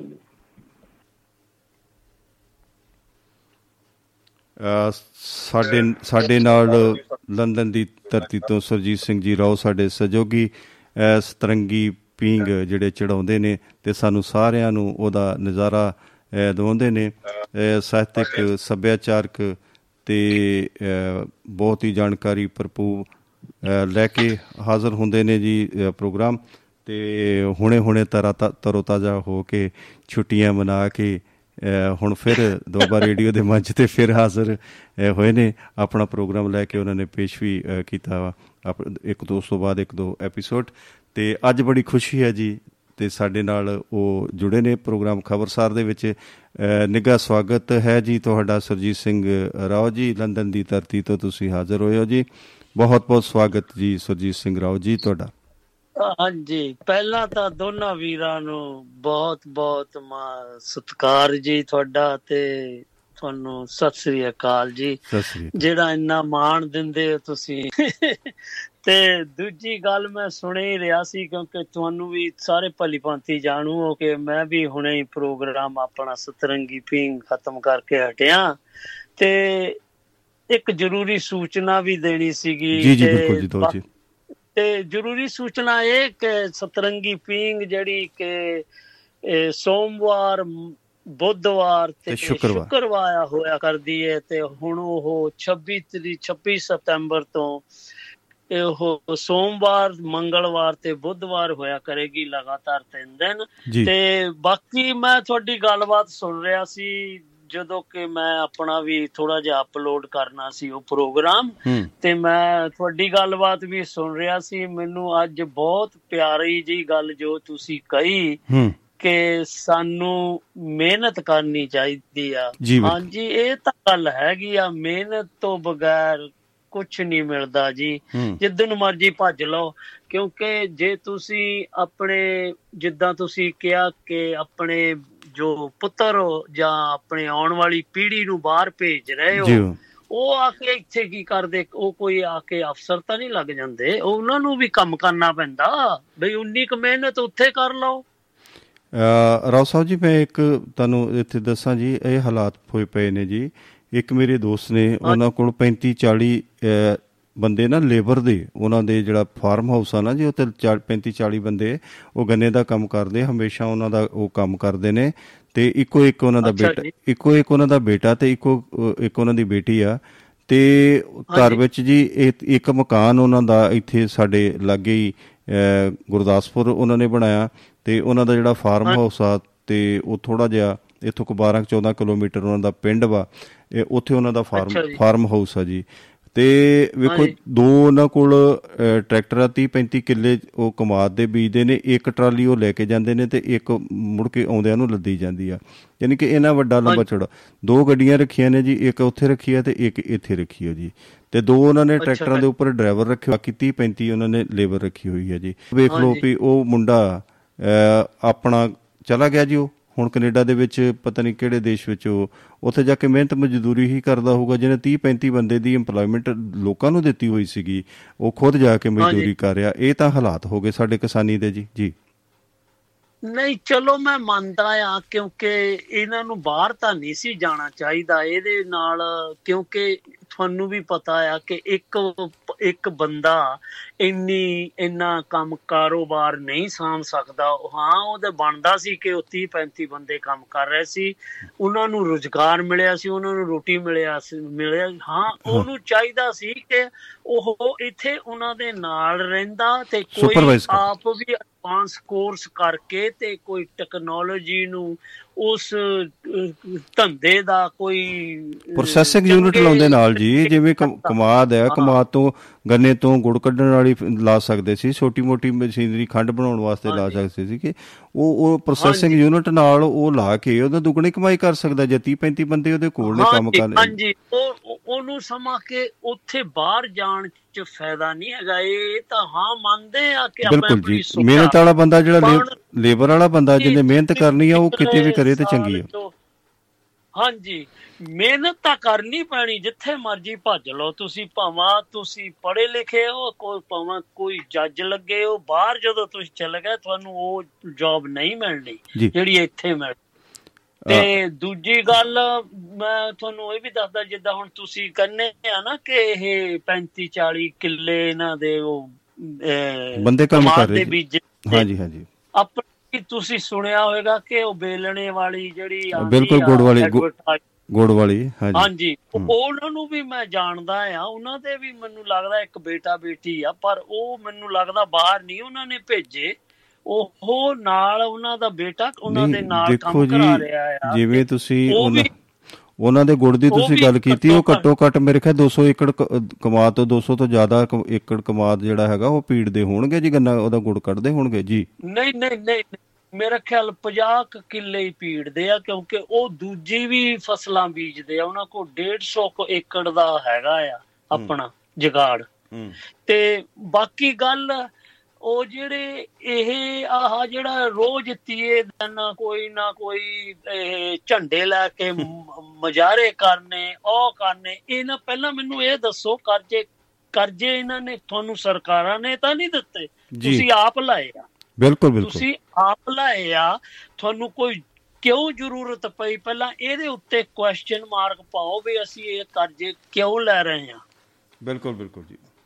ਕਿਉਂ? ਸ਼ੌਹਰਤ ਵਾਸਤੇ ਸ਼ੌਹਰਤ ਦਿਖਾਲਣ ਲਈ ਕਿ ਮੈਂ ਬਈ ਮੈਂ ਇੰਨਾ ਕੰਮ ਕਰ ਸਕਦਾ ਮੇਰੇ ਕੋ ਆ ਗੱਡੀ ਆ ਮੇਰੇ ਕੋ ਆ ਕੋਠੀ ਆ ਉਹ ਭਰਾਵੋ ਜਿੰਨੀ ਕੁ ਚਾਦਰ ਵਾ ਉਹਦੇ ਹਿਸਾਬ ਨਾਲ ਪੈਰ ਬਸਾਰੋ ਮੈਂ ਕਿਹਾ ਜੀ ਮਿਹਨਤ ਕਰਕੇ ਮਿਹਨਤ ਕਰਕੇ ਆਪਣੇ ਆਪ ਨੂੰ ਸਟੈਬਲਿਸ਼ ਕਰੋ। ਬਿਲਕੁਲ ਜੀ ਮੈਂ ਨਾ ਤੁਸੀਂ ਜਿਹੜੀ ਗੱਲ ਕੀਤੀ ਹੈ ਨਾ ਜੀ ਕਿਸਾਨ ਅਸੀਂ ਕਰਜ਼ੇ ਕਰਜ਼ੇ ਕੋ ਬਦੋ ਬਦੀ ਸਰਕਾਰ ਨੇ ਸਾਡੇ ਜਾਂ ਬੈਂਕਾਂ ਨੇ ਸਾਡੇ ਘਰ ਥੋੜੇ ਸੁੱਟ ਦਿੱਤੇ ਆ। ਅਸੀਂ ਲਏ ਨੇ। ਉਹ ਅੱਜ ਮੈਂ ਇੱਕ ਪ੍ਰੋਫੈਸਰ ਗੁਰਵੀਰ ਸਿੰਘ ਸਰੋਦ ਉਹਨਾਂ ਨੇ ਇੱਕ ਅਜੀਤ ਅਖਬਾਰ ਦੇ ਵਿੱਚ ਇੱਕ ਲੇਖ ਲਿਖਿਆ ਜੀ। ਭਈ ਉਹਦੇ ਉਹਨੇ ਉਹਨਾਂ ਦਾ ਹੈਡਿੰਗ ਹੀ ਇਹ ਦਿੱਤਾ ਜੀ ਟਾਈਟਲ ਹੀ ਇਹ ਦਿੱਤਾ ਹੈ ਕਿ ਕਿਸਾਨੀ ਕਰਜ਼ੇ ਦੀ ਜਿਹੜੀ ਦੁਰਵਰਤੋਂ ਹੈ ਨਾ ਜੀ ਇਹੋ ਹੀ ਕਿਸਾਨੀ ਸੰਕਟ ਲਈ ਜ਼ਿੰਮੇਵਾਰ ਆ। ਉਹਨਾਂ ਨੇ ਬੜੀ ਵਧੀਆ ਗੱਲ ਕੀਤੀ ਕਿ ਸਾਡਾ ਜਿਹੜਾ ਪੰਜਾਬ ਦੇ ਵਿੱਚ ਜਿਹੜਾ ਕਰਜ਼ਾ ਲੈਣ ਦੀ ਪ੍ਰਵਿਰਤੀ ਆ ਇਹ ਦੂਜੇ ਸੂਬਿਆਂ ਦੇ ਨਾਲੋਂ 5 ਗੁਣਾ ਜ਼ਿਆਦਾ ਹੈ ਜੇ ਮੱਧ ਪ੍ਰਦੇਸ਼ ਦੇ ਕਿਸਾਨਾਂ ਨਾਲ ਅਸੀਂ ਗੱਲ ਕਰੀਏ ਤੇ 4 ਗੁਣਾ ਵੱਧ ਜੇ ਅਸੀਂ ਯੂਪੀ ਦੇ ਕਿਸਾਨਾਂ ਨਾਲ ਗੱਲ ਕਰੀਏ ਤੇ 5 ਗੁਣਾ ਵੱਧ ਜੀ। ਤੇ ਜੇ ਅਸੀਂ ਐਵੇਂ ਅਸੀਂ ਗੱਲ ਕਰੀਏ ਤੇ ਬਾਕੀ ਸਟੇਟਾਂ ਦੇ ਜਿਹੜੇ ਮੁਆਵਜ਼ੇ ਦੇ ਵਿੱਚ ਜਾਂ ਉਹਨਾਂ ਦੇ ਕੰਪੈਰੀਟਿਵਲੀ ਜੇ ਅਸੀਂ ਉਹਨਾਂ ਦੇ ਨਾਲ ਤੁਲਨਾ ਕਰੀਏ, ਤੇ ਸਾਡਾ ਜੀਵੀਦਾਰ ਜਿਹੜਾ ਉਹ ਖੇਤੀ ਕਰਜ਼ੇ ਜਿਹੜੇ ਹੈਗਾ, ਇਹਨਾਂ ਦੇਸ਼ਾਂ ਦੇ ਨਾਲੋਂ, ਇਹਨਾਂ ਸਟੇਟਾਂ ਦੇ ਨਾਲੋਂ 5 ਗੁਣਾ ਜ਼ਿਆਦਾ ਲੈਂਦਾ। ਹੁਣ ਦੇਖੋ ਜੇ ਖੇਤੀ ਲਾਗਤ ਹੈ ਯੂਪੀ ਦੇ ਵਿੱਚ ਅਸੀਂ ਗੱਲ ਕਰੀਏ ਕਿ ਯੂਪੀ ਦੇ ਵਿੱਚ ਜਿਹੜੀ ਹੈਗੀ ਆ ਕਿ ਉਹ ਗੰਨੇ ਦੀ ਖੇਤੀ, ਸਭ ਤੋਂ ਜ਼ਿਆਦਾ ਗੰਨੇ ਦੀ ਖੇਤੀ ਯੂਪੀ ਦੇ ਵਿੱਚ ਹੁੰਦੀ ਹੈ ਜੀ। ਤੇ ਯੂਪੀ ਦੇ ਉਹਨਾਂ ਨੂੰ ਖੇਤੀ ਖਰਚਿਆਂ ਨੂੰ ਮੀਟ ਅਪ ਕਰਨ ਵਾਸਤੇ ਖੇਤੀ ਖਰਚੇ ਖਰਚੇ ਖਰਚੇ ਜਿਹੜੇ ਨੇ ਉਹਨਾਂ ਨੂੰ ਮਤਲਬ ਲੈਣ ਵਾਸਤੇ ਉਹਨਾਂ ਨੂੰ ਕਮਾਦ ਨੂੰ ਪੈਦਾ ਕਰਨ ਵਾਸਤੇ ਉਹਨੂੰ ਖੇਤੀ ਕਰਜੇ ਉਹ ਕਮਾਦ ਨੂੰ ਪੈਦਾ ਕਰਨ ਉਹਨਾਂ ਨੂੰ ਵੀ ਉਹਨਾਂ ਚਾਹੀਦਾ ਤੇ ਸਾਨੂੰ ਵੀ ਉਹਨਾਂ ਚਾਹੀਦਾ। ਲੇਕਿਨ ਅਸੀਂ ਕੀ ਕਰਦੇ ਆ ਅਸੀਂ ਪੰਜ ਗੁਣਾ ਜ਼ਿਆਦਾ ਉਹਨਾਂ ਨਾਲ ਜੇ ਉਹਨਾਂ ਨੂੰ 1 ਲੱਖ ਰੁਪਏ ਦੀ ਕਰਜ਼ੇ ਦੀ ਲੋੜ ਹੈਗੀ ਆ ਜਾਂ ਲੋੜ ਹੈ ਉਹਨਾਂ ਉਹ ਕਿਸਾਨ ਨੂੰ ਯੂਪੀ ਦੇ ਕਿਸਾਨ ਨੂੰ ਜਾਂ ਮੱਧ ਪ੍ਰਦੇਸ਼ ਦੇ ਕਿਸਾਨ ਨੂੰ ਤੇ ਉਹ 1 ਲੱਖ ਰੁਪਏ ਦੀ ਲੋੜ ਹੈਗੀ ਤੇ ਕਿਸਾਨੀ 'ਚ ਵਰਤਣ ਵਾਸਤੇ ਤੇ ਉਹ 1 ਲੱਖ ਰੁਪਏ ਲੈਂਦਾ। ਲੇਕਿਨ ਉਧਰੋਂ ਉਹਦੇ ਜੇ ਅਸੀਂ ਦੂਸਰੇ ਪਾਸੇ ਅਸੀਂ ਪੰਜਾਬ ਦੇ ਕਿਸਾਨ ਨੂੰ ਵੇਖੀਏ, ਤੇ ਪੰਜਾਬ ਦਾ ਕਿਸਾਨ ਜਿਹੜਾ ਹੈਗਾ ਉਨੀ ਫਸਲ ਦੇ ਨਾਲ ਇਹਨੂੰ ਆਪਾਂ ਇਹ ਕਹਿ ਦਈਏ ਕਿ ਉਨੀ ਉਨੀ ਜ਼ਮੀਨ ਵਾਲਾ ਜਿਹੜਾ ਉਹ ਲੱਖ ਰੁਪਏ ਦਾ ਕਰਜ਼ਾ ਲੈਂਦਾ। ਜਾਂ ਉਸੇ ਲੋੜ ਵਾਲਾ ਲੱਖ ਰੁਪਏ ਦਾ ਖਰਚਾ ਲੈਂਦਾ ਤੇ ਸਾਡਾ ਜਿਹੜਾ ਕਿਸਾਨ ਆ ਉਹ 5 ਲੱਖ ਦਾ ਕਰਜ਼ਾ ਲੈਂਦਾ। ਇਹਦਾ ਮਤਲਬ 4 ਲੱਖ ਦੀ ਕਿਤੇ ਨਾ ਕਿਤੇ ਕਿਸਾਨ ਜਿਹੜਾ ਉਹ ਕਰਜ਼ੇ ਦੀ ਦੁਰਵਰਤੋਂ ਕਰਦਾ ਤਾਂ ਹੀ ਉਹ ਸੰਕਟ ਦੇ ਵਿੱਚ ਹੈ। ਜੀ। ਹਾਂਜੀ। ਨਹੀਂ ਮੇਰਾ ਕਹਿਣ ਦਾ ਭਾਵ ਇਹ ਹੈ ਮੈਂ ਜਿੱਦਾਂ ਤੁਸੀਂ ਦੱਸਿਆ ਚਲੋ ਮੰਨਦੇ ਆ ਕਰਜ਼ਾ ਲੈ ਲਿਆ। ਤੇ ਜਦੋਂ ਫਸਲ ਹੋ ਗਈ ਜਦੋਂ ਤੁਸੀਂ ਉਹਨੂੰ ਵੇਚ ਕੇ ਕੋਸ਼ਿਸ਼ ਕਰੋ ਕਿ ਉਹ ਕਰਜ਼ੇ ਨੂੰ ਲਾ ਦਿਓ ਤੁਹਾਨੂੰ ਹਰ ਵਾਰ ਕਰਜ਼ਾ ਤੁਸੀਂ ਕਿੱਦਾਂ ਲੈ ਲਈ ਜਾਂਦੇ ਆ ਜਾਂ ਤੁਸੀਂ ਫੇ ਕੋਈ ਹੋਰ ਡਰਾਮਾ ਕਰ ਰਹੇ ਆ ਕਿ ਕਰਜ਼ਾ ਲਈ ਜਾਓ ਬੈਂਕਾਂ ਤੋਂ ਤੇ ਉਹਨਾਂ ਨੂੰ ਦੁਰਵਰਤੋਂ ਜਿੱਦਾਂ ਤੁਸੀਂ ਨਹੀਂ ਬਿਲਕੁਲ ਜੀ ਬਿਲਕੁਲ ਜੀ ਜਿੱਦਾਂ ਤੁਸੀਂ ਗੱਲ ਕਰੀ ਕਿ ਮੋੜੇਗਾ ਤੇ ਉਹ ਤਾਂ ਨਾ। ਹਾਂ। ਜੀ ਹੁਣ ਲੱਖ ਰੁਪਏ ਦੀ ਮੰਨ ਲਓ ਸਾਨੂੰ ਖਰਚੇ ਅਸੀਂ ਖੇਤੀ ਖਰਚੇ ਵਾਸਤੇ ਸਾਨੂੰ ਲੱਖ ਰੁਪਏ ਦੀ ਲੋੜ ਆ ਜੀ। ਤੇ ਲੱਖ ਰੁਪਏ ਅਸੀਂ ਲੈ ਲਿਆ।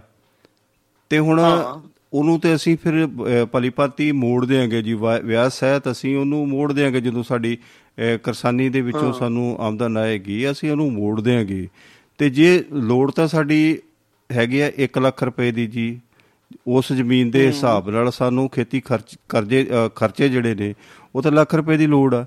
ਲੇਕਿਨ ਜਦੋਂ ਅਸੀਂ 5 ਲੱਖ ਰੁਪਏ ਅਸੀਂ ਲੈਨੇ ਆ ਇਹਦਾ ਮਤਲਬ 4 ਲੱਖ ਰੁਪਏ ਦੀ ਅਸੀਂ ਕਿਤੇ ਨਾ ਕਿਤੇ ਦੁਰਵਰਤੋਂ ਕਰਦੇ ਆ ਜਾਂ ਅਸੀਂ ਉਹਨੂੰ ਕਿਸੇ ਵਿਆਹ ਚ ਲਾ ਦਿੰਦੇ ਆ ਜਾਂ ਅਸੀਂ ਉਹਨੂੰ ਕਿਤੇ ਪੈਲਸ ਚ ਲਾ ਦਿੰਦੇ ਆ ਜਾਂ ਅਸੀਂ ਮੁੰਡੇ ਨੂੰ ਮੰਨ ਲਓ ਵੀ ਜਿਹੜਾ 4 ਗੁਣਾ 5 ਗੁਣਾ ਵੱਧ ਅਸੀਂ ਲੈਨੇ ਆ ਕਿਤੇ ਮੁੰਡੇ ਨੂੰ ਵੱਡੀ ਗੱਡੀ ਲੈ ਦਿੰਦੇ ਆ। ਹੁਣ ਜਿੰਨੀਆਂ ਵੱਡੀਆਂ ਗੱਡੀਆਂ ਨੇ ਸਾਡੇ ਸਾਡੇ ਕਿਸਾਨਾਂ ਦੇ ਕੋਲ ਨੇ। ਇੰਨੀਆਂ ਤੇ ਬੜੇ ਬੜੇ ਵੱਡੇ ਜਲਦਾਰਾਂ ਕੋਲੋਂ ਵੀ ਨਹੀਂ ਗਿਆ ਜਿੰਨੀਆਂ ਇਹਨਾਂ ਲੋਕਾਂ ਕੋਲ ਛੋਟੇ ਛੋਟੇ ਜ਼ਿਮੀਦਾਰਾਂ ਕੋਲ ਕਿਸਾਨਾਂ ਕੋਲ ਹਾਂਜੀ ਤੇ ਇਹਦਾ ਮਤਲਬ ਹੋਈ ਹੋਈ ਬਈ ਸ਼ੌਹਰਤ ਚੰਗੀ ਹੋਈ ਕਰਜ਼ਾ ਨਹੀਂ ਚੰਗਾ ਹੈ ਨਾ ਬਿਲਕੁਲ। ਆਹੋ ਮੋੜਾ ਸ਼ੌਹਰਤ ਹੀ ਪਿਆਰੀ ਹੋਈ ਨਾ। ਹਾਂਜੀ। ਤੇ ਤੁਸੀਂ ਫਿਰ ਤੁਸੀਂ ਜ਼ਰੂਰੀ ਥੋੜੋ ਆ ਕੇ ਜੀ ਇੱਕੋ ਜਿਹੀਆਂ ਫਸਲਾਂ ਬੀਜਣੀਆਂ ਤੁਸੀਂ ਕੋਈ ਡਿਫਰੈਂਟ ਫਸਲ ਬੀਜ ਕੇ ਦੇਖ ਲਓ ਜਿਹਦੇ ਵਿੱਚ ਤੁਹਾਨੂੰ ਜ਼ਿਆਦਾ ਫਾਇਦਾ ਹੋ ਜਾਏ। ਹੂੰ ਹੂੰ। ਇਹ ਵੀ ਹੋ ਸਕਦਾ, ਪਰ ਕਿਉਂ ਨਹੀਂ ਕੋਸ਼ਿਸ਼ ਕਰਦੇ? ਇੱਕੋ ਹੀ ਫਸਲਾਂ ਬੀਜੀ ਜਾਣੀਆਂ। ਹੁਣ ਆਹੀ ਤੁਸੀਂ ਦੱਸ ਰਹੇ ਸੀਗੇ ਵੈਸ਼ਨੂ ਸ਼ਰਮਾ ਜੀ, ਫੋਨ ਤੇ ਹੀ ਆ? ਆ, ਨਹੀਂ, ਉਹ ਵਿਡਰਾ ਕਰਕੇ ਜੋ ਫੋਨ ਤੇ ਸੁਣ ਰਹੇ ਤੁਹਾਨੂੰ ਇਸ ਵੇਲੇ। ਅਤੇ ਅੱਛਾ ਉਹ ਸੀਗੇ ਕਿ 1 ਕਿਲੋ ਚੌਲ ਨੂੰ ਮੂੰਜੀ ਨੂੰ ਜਾਂ ਸੌਰੀ ਝੋਨੇ ਨੂੰ ਉਹ ਗਾਂ ਪੈਦਾ ਕਰਨ ਲਈ 4000 ਲੀਟਰ ਮੈਂ 3000 ਲੀਟਰ ਸੁਣਿਆ ਚਲੋ ਆਪਾਂ ਮੰਨ ਲਈਏ 3500 ਲੀਟਰ ਲੱਗਦਾ। ਤੁਸੀਂ ਮੈਨੂੰ ਦੱਸੋ 3500 ਲੀਟਰ ਪਾਣੀ ਕਿਤੇ ਥੋੜਾ ਹੁੰਦਾ? ਬਿਲਕੁਲ। ਤੁਸੀਂ ਨਾਲੇ ਇਹਨੂੰ ਬੀਜ ਰਹੇ ਆ, ਆਪਣੇ ਪਾਣੀ ਨੂੰ ਖਤਮ ਕਰ ਰਹੇ ਆ, ਬਿਮਾਰੀਆਂ ਪੈਦਾ ਕਰ ਰਹੇ ਆ, ਉਹਨਾਂ ਦੇ ਵਿੱਚ ਮੱਛਰ ਪੈਦਾ ਹੁੰਦੇ ਉਹਦੇ ਵਿੱਚ ਹੋਰ ਤੁਸੀਂ ਦਵਾਈਆਂ ਪਾਣੇ ਆ, ਉਹ ਜਿਹੜਾ ਜ਼ਮੀਨ ਦੇ ਵਿੱਚ ਜਾ ਰਿਹਾ ਪਾਣੀ, ਉਹਨੂੰ ਵੀ ਕੰਡੈਮ ਕਰ ਰਹੇ ਆ, ਜ਼ਮੀਨ ਦੇ ਪਾਣੀ ਨੂੰ ਵੀ। ਪੀਣ ਵਾਲਾ ਪਾਣੀ ਨਹੀਂ ਤੁਸੀਂ ਤੁਹਾਡੇ ਕੋਲ ਬਚਣਾ। ਇਹ ਤੁਸੀਂ ਲੌਂਗ ਰਨ 'ਚ ਦੇਖੋ, ਇੱਕ ਲੰਮੀ ਰੇਸ ਦਾ ਘੋੜਾ ਆ, ਉਹ ਬੁੱਢਾ ਨਹੀਂ ਹੁੰਦਾ, ਉਹ ਜਵਾਨ ਹੁੰਦਾ। ਉਹ ਹੌਲੀ ਹੌਲੀ ਬੁੱਢਾ ਹੁੰਦਾ ਲੰਮੀ ਰੇਸ ਨੱਟ ਕੇ। ਹੈਲੋ? ਇਹ ਅਸੀਂ ਜਦੋਂ ਅਸੀਂ ਗੱਲ ਕਰਦੇ ਆ ਨਾ ਜੀ ਜਿਵੇਂ ਅਸੀਂ ਤੁਸੀਂ ਗੱਲ ਕਰ ਰਹੇ ਹੋ ਹੁਣ ਹਾਂਜੀ। ਇਸ ਸੰਕੋਚ ਦੇ ਨਾਲ ਚੱਲਾਂਗੇ ਸਮਝਦਾਰੀ ਦੇ ਨਾਲ ਚੱਲਾਂਗੇ ਤਾਂ ਹੀ ਅਸੀਂ ਪਹਿਲਾਂ ਸਿਰਫ ਕਿਸਾਨੀ ਦੇ ਵਿੱਚ ਮਿਹਨਤ ਹੀ ਜਿਹੜੀ ਪ੍ਰਧਾਨ ਹੁੰਦੀ ਸੀਗੀ ਕਿਉਂਕਿ ਜਿੰਨੀ ਦੱਬ ਕੇ ਵਾਹ ਤੇ ਕਹਿੰਦੇ ਨੇ ਵੀ ਰੱਜ ਕੇ ਖਾ। ਅੱਜ ਉਲਟ ਹੋ ਗਿਆ ਜੀ। ਅੱਜ ਸਮਝ ਕੇ ਸਮਝ ਕੇ ਵਾਹ ਤੇ ਰੱਜ ਕੇ ਖਾ। ਤਾਂ ਗੱਲ ਕਰਦੇ ਹਾਂ ਸਮਝਦਾਰੀ ਦੇ ਨਾਲ ਅਸੀਂ ਜੇ ਚੱਲਾਂਗੇ ਤੇ ਤਾਂ ਹੀ ਸਾਡੇ ਖੇਤੀ ਖਰਚੇ ਪੂਰੇ ਹੋਣੇ ਨੇ। ਤਾਂ ਹੀ ਸਾਡੀ ਖੇਤੀ ਜਿਹੜੀ ਹੈਗੀ ਉਹ ਲਾਹੇਵੰਦ ਤੰਦਾ ਹੋਣਾ। ਹੁਣ ਇੱਕ ਦੇਖੋ ਜੀ ਗੱਲ ਇਸ ਤਰ੍ਹਾਂ ਲੱਗ ਰਹੀ ਹੈ ਕਿ ਸਰਵੇ ਦੇ ਮੁਤਾਬਕ ਅਸੀਂ ਜੇ ਦੇਖੀਏ ਕਿਸਾਨ ਵੱਲ ਜੇ ਝਾਤੀ ਮਾਰੀਏ ਜੀ ਅਸੀਂ ਕੀ ਕਰ ਰਹੇ ਹੁਣ ਸਾਡੇ ਕੋਲ ਜਿਹੜੀ ਪੰਜਾਬ ਦੀ ਜਿਹੜੀ ਵਾਹੀਯੋਗ ਜਿਹੜੀ ਧਰਤੀ ਹੈ ਨਾ ਜੀ ਉਹ 42 ਲੱਖ ਹੈਕਟੇਅਰ ਜਿਹੜੀ ਹੈ ਨਾ ਉਹ ਵਾਹੀਯੋਗ ਧਰਤੀ ਹੈ ਜੀ। ਜਿਹਦੇ ਵਿੱਚ ਜੀ ਅਸੀਂ ਔਸਤਨ ਅਸੀਂ ਇਹ ਦੇਖੀਏ ਤੇ ਸਿਰਫ ਸਵਾ ਕ ਲੱਖ ਜਿਹੜਾ ਟਰੈਕਟਰ ਆ ਨਾ ਜੀ ਤੇ ਉਹਦੀ ਜ਼ਰੂਰਤ ਹੈਗੀ ਆ ਇੰਨਾ ਕ ਟਰੈਕਟਰ ਜਿਹੜਾ ਉਹ ਇੰਨੀ ਕ ਖੇਤੀ ਨੂੰ ਬੜੇ ਬਾਖੂਬੀ ਸੰਭਾਲ ਲੈਂਦਾ। ਹੁਣ ਅਸੀਂ ਜੇ ਦੇਖੀਏ ਤੇ ਸਾਡੇ ਪੰਜਾਬ ਦੇ ਵਿੱਚ ਇਹ 5 ਗੁਣਾ ਜਿਹੜੇ ਵੱਧ ਟਰੈਕਟਰ ਨੇ 5 ਮਤਲਬ 5.5 ਲੱਖ ਜਿਹੜਾ ਟਰੈਕਟਰ ਆ, ਉਹ ਚੱਲ ਰਿਹਾ। ਤੇ ਹਰ ਸਾਲ ਇਹਦੀ ਆਮਦ ਜਿਹੜੀ ਆ, ਉਹ ਕਿਸਾਨ ਜਿਹੜਾ, ਉਹਨੂੰ ਹੋਰ ਲਈ ਜਾ ਰਿਹਾ। ਪਹਿਲਾਂ ਆਪਾਂ ਦੇਖਦਾ ਜੀ ਪਿੰਡਾਂ ਵਿੱਚ ਵੀ ਜਦੋਂ ਅਸੀਂ ਝਾਤੀ ਮਾਰੀਏ ਤੇ ਇਹ ਕਿਤੇ ਕੋਈ ਡੇਟੇ ਕੱਢਣ ਦੀ ਲੋੜ ਨਹੀਂ। ਵੀ ਜੇ ਇੱਕ ਚਾਰ ਭਰਾ ਸੀਗੇ ਉਹ ਇਕੱਠੇ ਖੇਤੀ ਕਰਦੇ ਸੀ ਤੇ ਉਹਨਾਂ ਕੋਲ ਇੱਕ ਟਰੈਕਟਰ ਸੀਗਾ ਜੀ। ਜੀ ਸਿੱਧੀ ਜੀ ਗੱਲ ਹਾਂਜੀ। ਤੇ ਜਦੋਂ ਅਸੀਂ ਉਹ ਵੇਖਦੇ ਆ ਵੀ ਉਹ ਅੱਡ ਹੋ ਗਏ ਨੇ ਤੇ ਉਹਨਾਂ ਚਾਰਾਂ ਨੇ ਵੱਖਰੇ ਵੱਖਰੇ ਲੈ ਲਏ ਜਦੋਂ ਕੋਈ ਪੁਰਾਣਾ ਟਰੈਕਟਰ ਉਹ ਵੀ ਨਹੀਂ ਰੱਖਦਾ ਉਹ ਵੀ ਵੇਚ ਕੇ ਤੇ ਨਵਾਂ ਲੈ ਲੈਂਦਾ। ਜੇ ਕਿਹਦੇ ਹਿੱਸੇ ਦੇ ਇੱਕ ਜਾ ਵੀ ਗਿਆ ਨਾ। ਹੁਣ ਤੁਸੀਂ ਹਿਸਾਬ ਲਾਓ ਕਿ ਜਿੱਥੇ ਇੱਕ ਟਰੈਕਟਰ ਚੱਲਦਾ ਸੀਗਾ ਤੇ ਉੱਥੇ ਚਾਰ ਹੋ ਗਏ। ਤੇ ਜੇ ਚਮਾਂ ਦੇ ਵਿੱਚੋਂ ਦੋ ਦੋ ਕਿਸਾਨਾਂ ਦੇ ਜ਼ਿਮੀਦਾਰ ਜਿਹੜੇ ਉਹਨਾਂ ਦੇ ਦੋ ਦੋ ਮੁੰਡੇ ਨੇ ਇੱਕ ਹਾਂਜੀ ਤੇ ਉਹ ਵੀ ਵੇਖ ਲਓ ਤੇ ਕਿੱਥੇ ਜਾਂਦੇ ਆ। ਇਹ ਹੁਣ ਤੁਸੀਂ ਇਹ ਦੇਖੋ ਵੀ ਕਿੰਨਾ ਮੁਸ਼ਕਲ ਹੋ ਗਿਆ ਜੀ ਵੀ ਇੰਨੇ ਟਰੈਕਟਰ ਆ ਰਹੇ। ਹੁਣ ਇਹ ਵੇਖ ਬਾਕੀ ਇੱਕ ਕਿਉਂਕਿ ਮੈਂ ਤਾਂ ਖੇਤੀਬਾੜੀ ਨਾਲ ਸੰਬੰਧਿਤ ਰਿਹਾ ਟਰੈਕਟਰ ਮੇਰੀ ਲਾਈਨ ਰਹੀ ਆ। ਤੇ ਇਹ ਜਿਹੜਾ ਜ਼ਿਮੀਦਾਰ ਨੂੰ ਜੇ ਵੇਖਿਆ ਜਾਵੇ ਜਿਹੜਾ ਕਿਸਾਨ ਆ ਜੀ 1000 ਘੰਟਾ ਟਰੈਕਟਰ ਸਾਲਾਨਾ ਚੱਲੇ ਤਾਂ ਉਹਦੀ ਮਾੜੀ ਮੋਟੀ ਵਾਇਬਿਲਟੀ ਨਿਕਲਦੀ ਆ ਤਾਂ ਜਾ ਕੇ ਟਰੈਕਟਰ ਦੇ ਖਰਚੇ ਜਿਹੜੇ ਉਹ ਨਿਕਲਦੇ ਨੇ। ਪਰ ਸਾਡਾ ਜਿਹੜਾ ਇੱਥੇ ਜਿਹੜਾ ਪੰਜਾਬ ਦੇ ਵਿੱਚ ਜਿਹੜਾ ਕਿ ਸਰਵੇ ਆ ਜੀ ਉਹਦਾ ਇਹ ਹੈ ਕਿ ਇਹਦੇ ਵਿੱਚ ਸਿਰਫ ਤੇ ਸਿਰਫ 300 ਜਾਂ ਵੱਧ ਤੋਂ ਵੱਧ 400 ਘੰਟਾ ਸਾਲਾਨਾ ਟਰੈਕਟਰ ਜ਼ਿਮੀਂਦਾਰ ਦਾ ਚੱਲਦਾ ਜੀ। ਹੁਣ ਜਦੋਂ ਇੰਨਾ ਇੰਨਾ ਵੇਖੋ ਜੀ ਜਦੋਂ ਤੁਸੀਂ ਇੱਥੇ ਵੀ ਹਿਸਾਬ ਲਾ ਲਓ ਕਿ 3-4 ਗੁਣਾ ਜਿਹੜਾ ਉਹ ਘੱਟ ਟਰੈਕਟਰ ਚੱਲਦਾ। ਜਿੱਥੇ 1000 ਘੰਟਾ ਚੱਲਣਾ ਸੀ ਉੱਥੇ 3 ਘੰਟੇ ਚੱਲ ਰਿਹਾ ਜੀ। ਹੁਣ ਗੱਲ ਇਹ ਵੀ ਉੱਥੇ ਜਾ ਕੇ ਅਸੀਂ ਕੀ ਕਰਾਂਗੇ? ਇਹ ਸੋਚਣਾ ਸਾਨੂੰ ਸੋਚ ਵਧਾਏ ਆ ਨਾ। ਆਪਣੇ ਖਰਚੇ ਵਧਾ ਲਏ ਆਪਾਂ ਸ਼ੌਹਰਤ ਲਈ ਤੇ ਇਹ ਸੋਚਿਆ ਨਹੀਂ ਕਿ ਵੀ ਇਹਦਾ ਨੁਕਸਾਨ ਸਾਨੂੰ ਹੀ ਹੋਣਾ ਲੌਂਗ ਰਨ ਦੇ ਵਿੱਚ ਜ਼ਿਆਦਾਤਰ ਜਾਂ ਲੰਮੇ ਸਮੇਂ ਲਈ ਅਸੀਂ ਕਿਉਂ ਇਹ ਕਰ ਰਹੇ ਆ ਇਹ ਤਾਂ ਹੁਣ ਫੇਰ ਇਹਨਾਂ ਨੂੰ ਸੋਚਣਾ ਪਏਗਾ ਜੀ ਫੇਰ ਜਾਂ ਤਾਂ ਫੇਰ ਚਿੱਟੇ ਚਾਦਰੇ ਲਾ ਕੇ ਉਹ ਜਿੱਦਾਂ ਅੱਗੇ ਤੁਰਲੇ ਵਾਲੀਆਂ ਪੱਗਾਂ ਬਨ ਕੇ ਕੁੜਤੇ ਪਾ ਕੇ ਤੇ ਖੁੱਸੇ ਪਾ ਕੇ ਉਹ ਜਿੱਦ ਉਹੀ ਉਹ ਸਾਡੇ ਹੁੰਦੇ ਹੀ ਇਹ ਤਾਂ ਕੰਮ ਸ਼ੁਰੂ ਹੋ ਗਿਆ ਸੀ। ਮੈਨੂੰ ਇੱਥੇ ਹੁਣ ਦੇ ਲੋ 48 ਸਾਲ ਹੋ ਜਾਣੇ ਆ 29 ਤਰੀਕ ਨੂੰ ਆਏ ਨੂੰ। ਤੇ ਮੈਂ ਉਹ ਉਦੋਂ ਦੇ ਹੀ ਉਹ ਦੇਖੇ ਆ ਕਿ ਬਸ ਜਗੀਰਦਾਰ ਸੀ ਇਹ ਫਲਾਨਾ ਜੀ ਪਰ ਇੱਕ ਮੈਂ ਦੇਖਿਆ ਸੀਗਾ ਦੋ ਉੱਥੇ ਸਾਡੇ ਨਾ ਬੰਦੇ ਹੁੰਦੇ ਸੀਗੇ ਉਹ ਜਗੀਰਦਾਰ ਸੀ ਤੇ ਇੱਕ ਆਪਣੀ ਜੱਟ ਬਰਾਦਰੀ ਤੋਂ ਸੀਗੇ ਨਾਲ ਤੇ ਉਹਨਾਂ ਕੋਲ ਦੋਨਾਂ ਕੋਲ ਵੀ ਜ਼ਮੀਨਾਂ ਕਾਫੀ ਸੀਗੀਆਂ 70 80 ਕਿੱਲੇ ਜਾਨੀ ਈਚ ਪੈਂਦੇ ਸੀ ਉਹਨਾਂ ਨੂੰ। ਤੇ ਉਹਨਾਂ ਨੇ ਸਿਰਫ ਤੇ ਸਿਰਫ ਇੱਕ ਟਰੈਕਟਰ ਰੱਖਿਆ ਸੀ ਹਾਂਜੀ। ਤੇ ਦੋ ਮਜ਼ਦੂਰ ਰੱਖੇ ਸੀਗੇ ਉਹਨਾਂ ਨੇ। ਹੂੰ। ਤੇ ਉਹ ਝੋਨਾ ਨਹੀਂ ਉਹਨਾਂ ਦੇ ਨਾਲ ਬੀਜਦੇ ਸੀ। ਜੀ। ਉਹ ਕਮਾਦ ਬੀਜਦੇ ਸੀ ਛੱਲੀਆਂ ਬੀਜਦੇ ਸੀ ਕਣਕ ਬੀਜਦੇ ਸੀ ਬਾਗ ਲਗਾਏ ਸੀ ਇਵਨ ਬਾਗ। ਹੂੰ।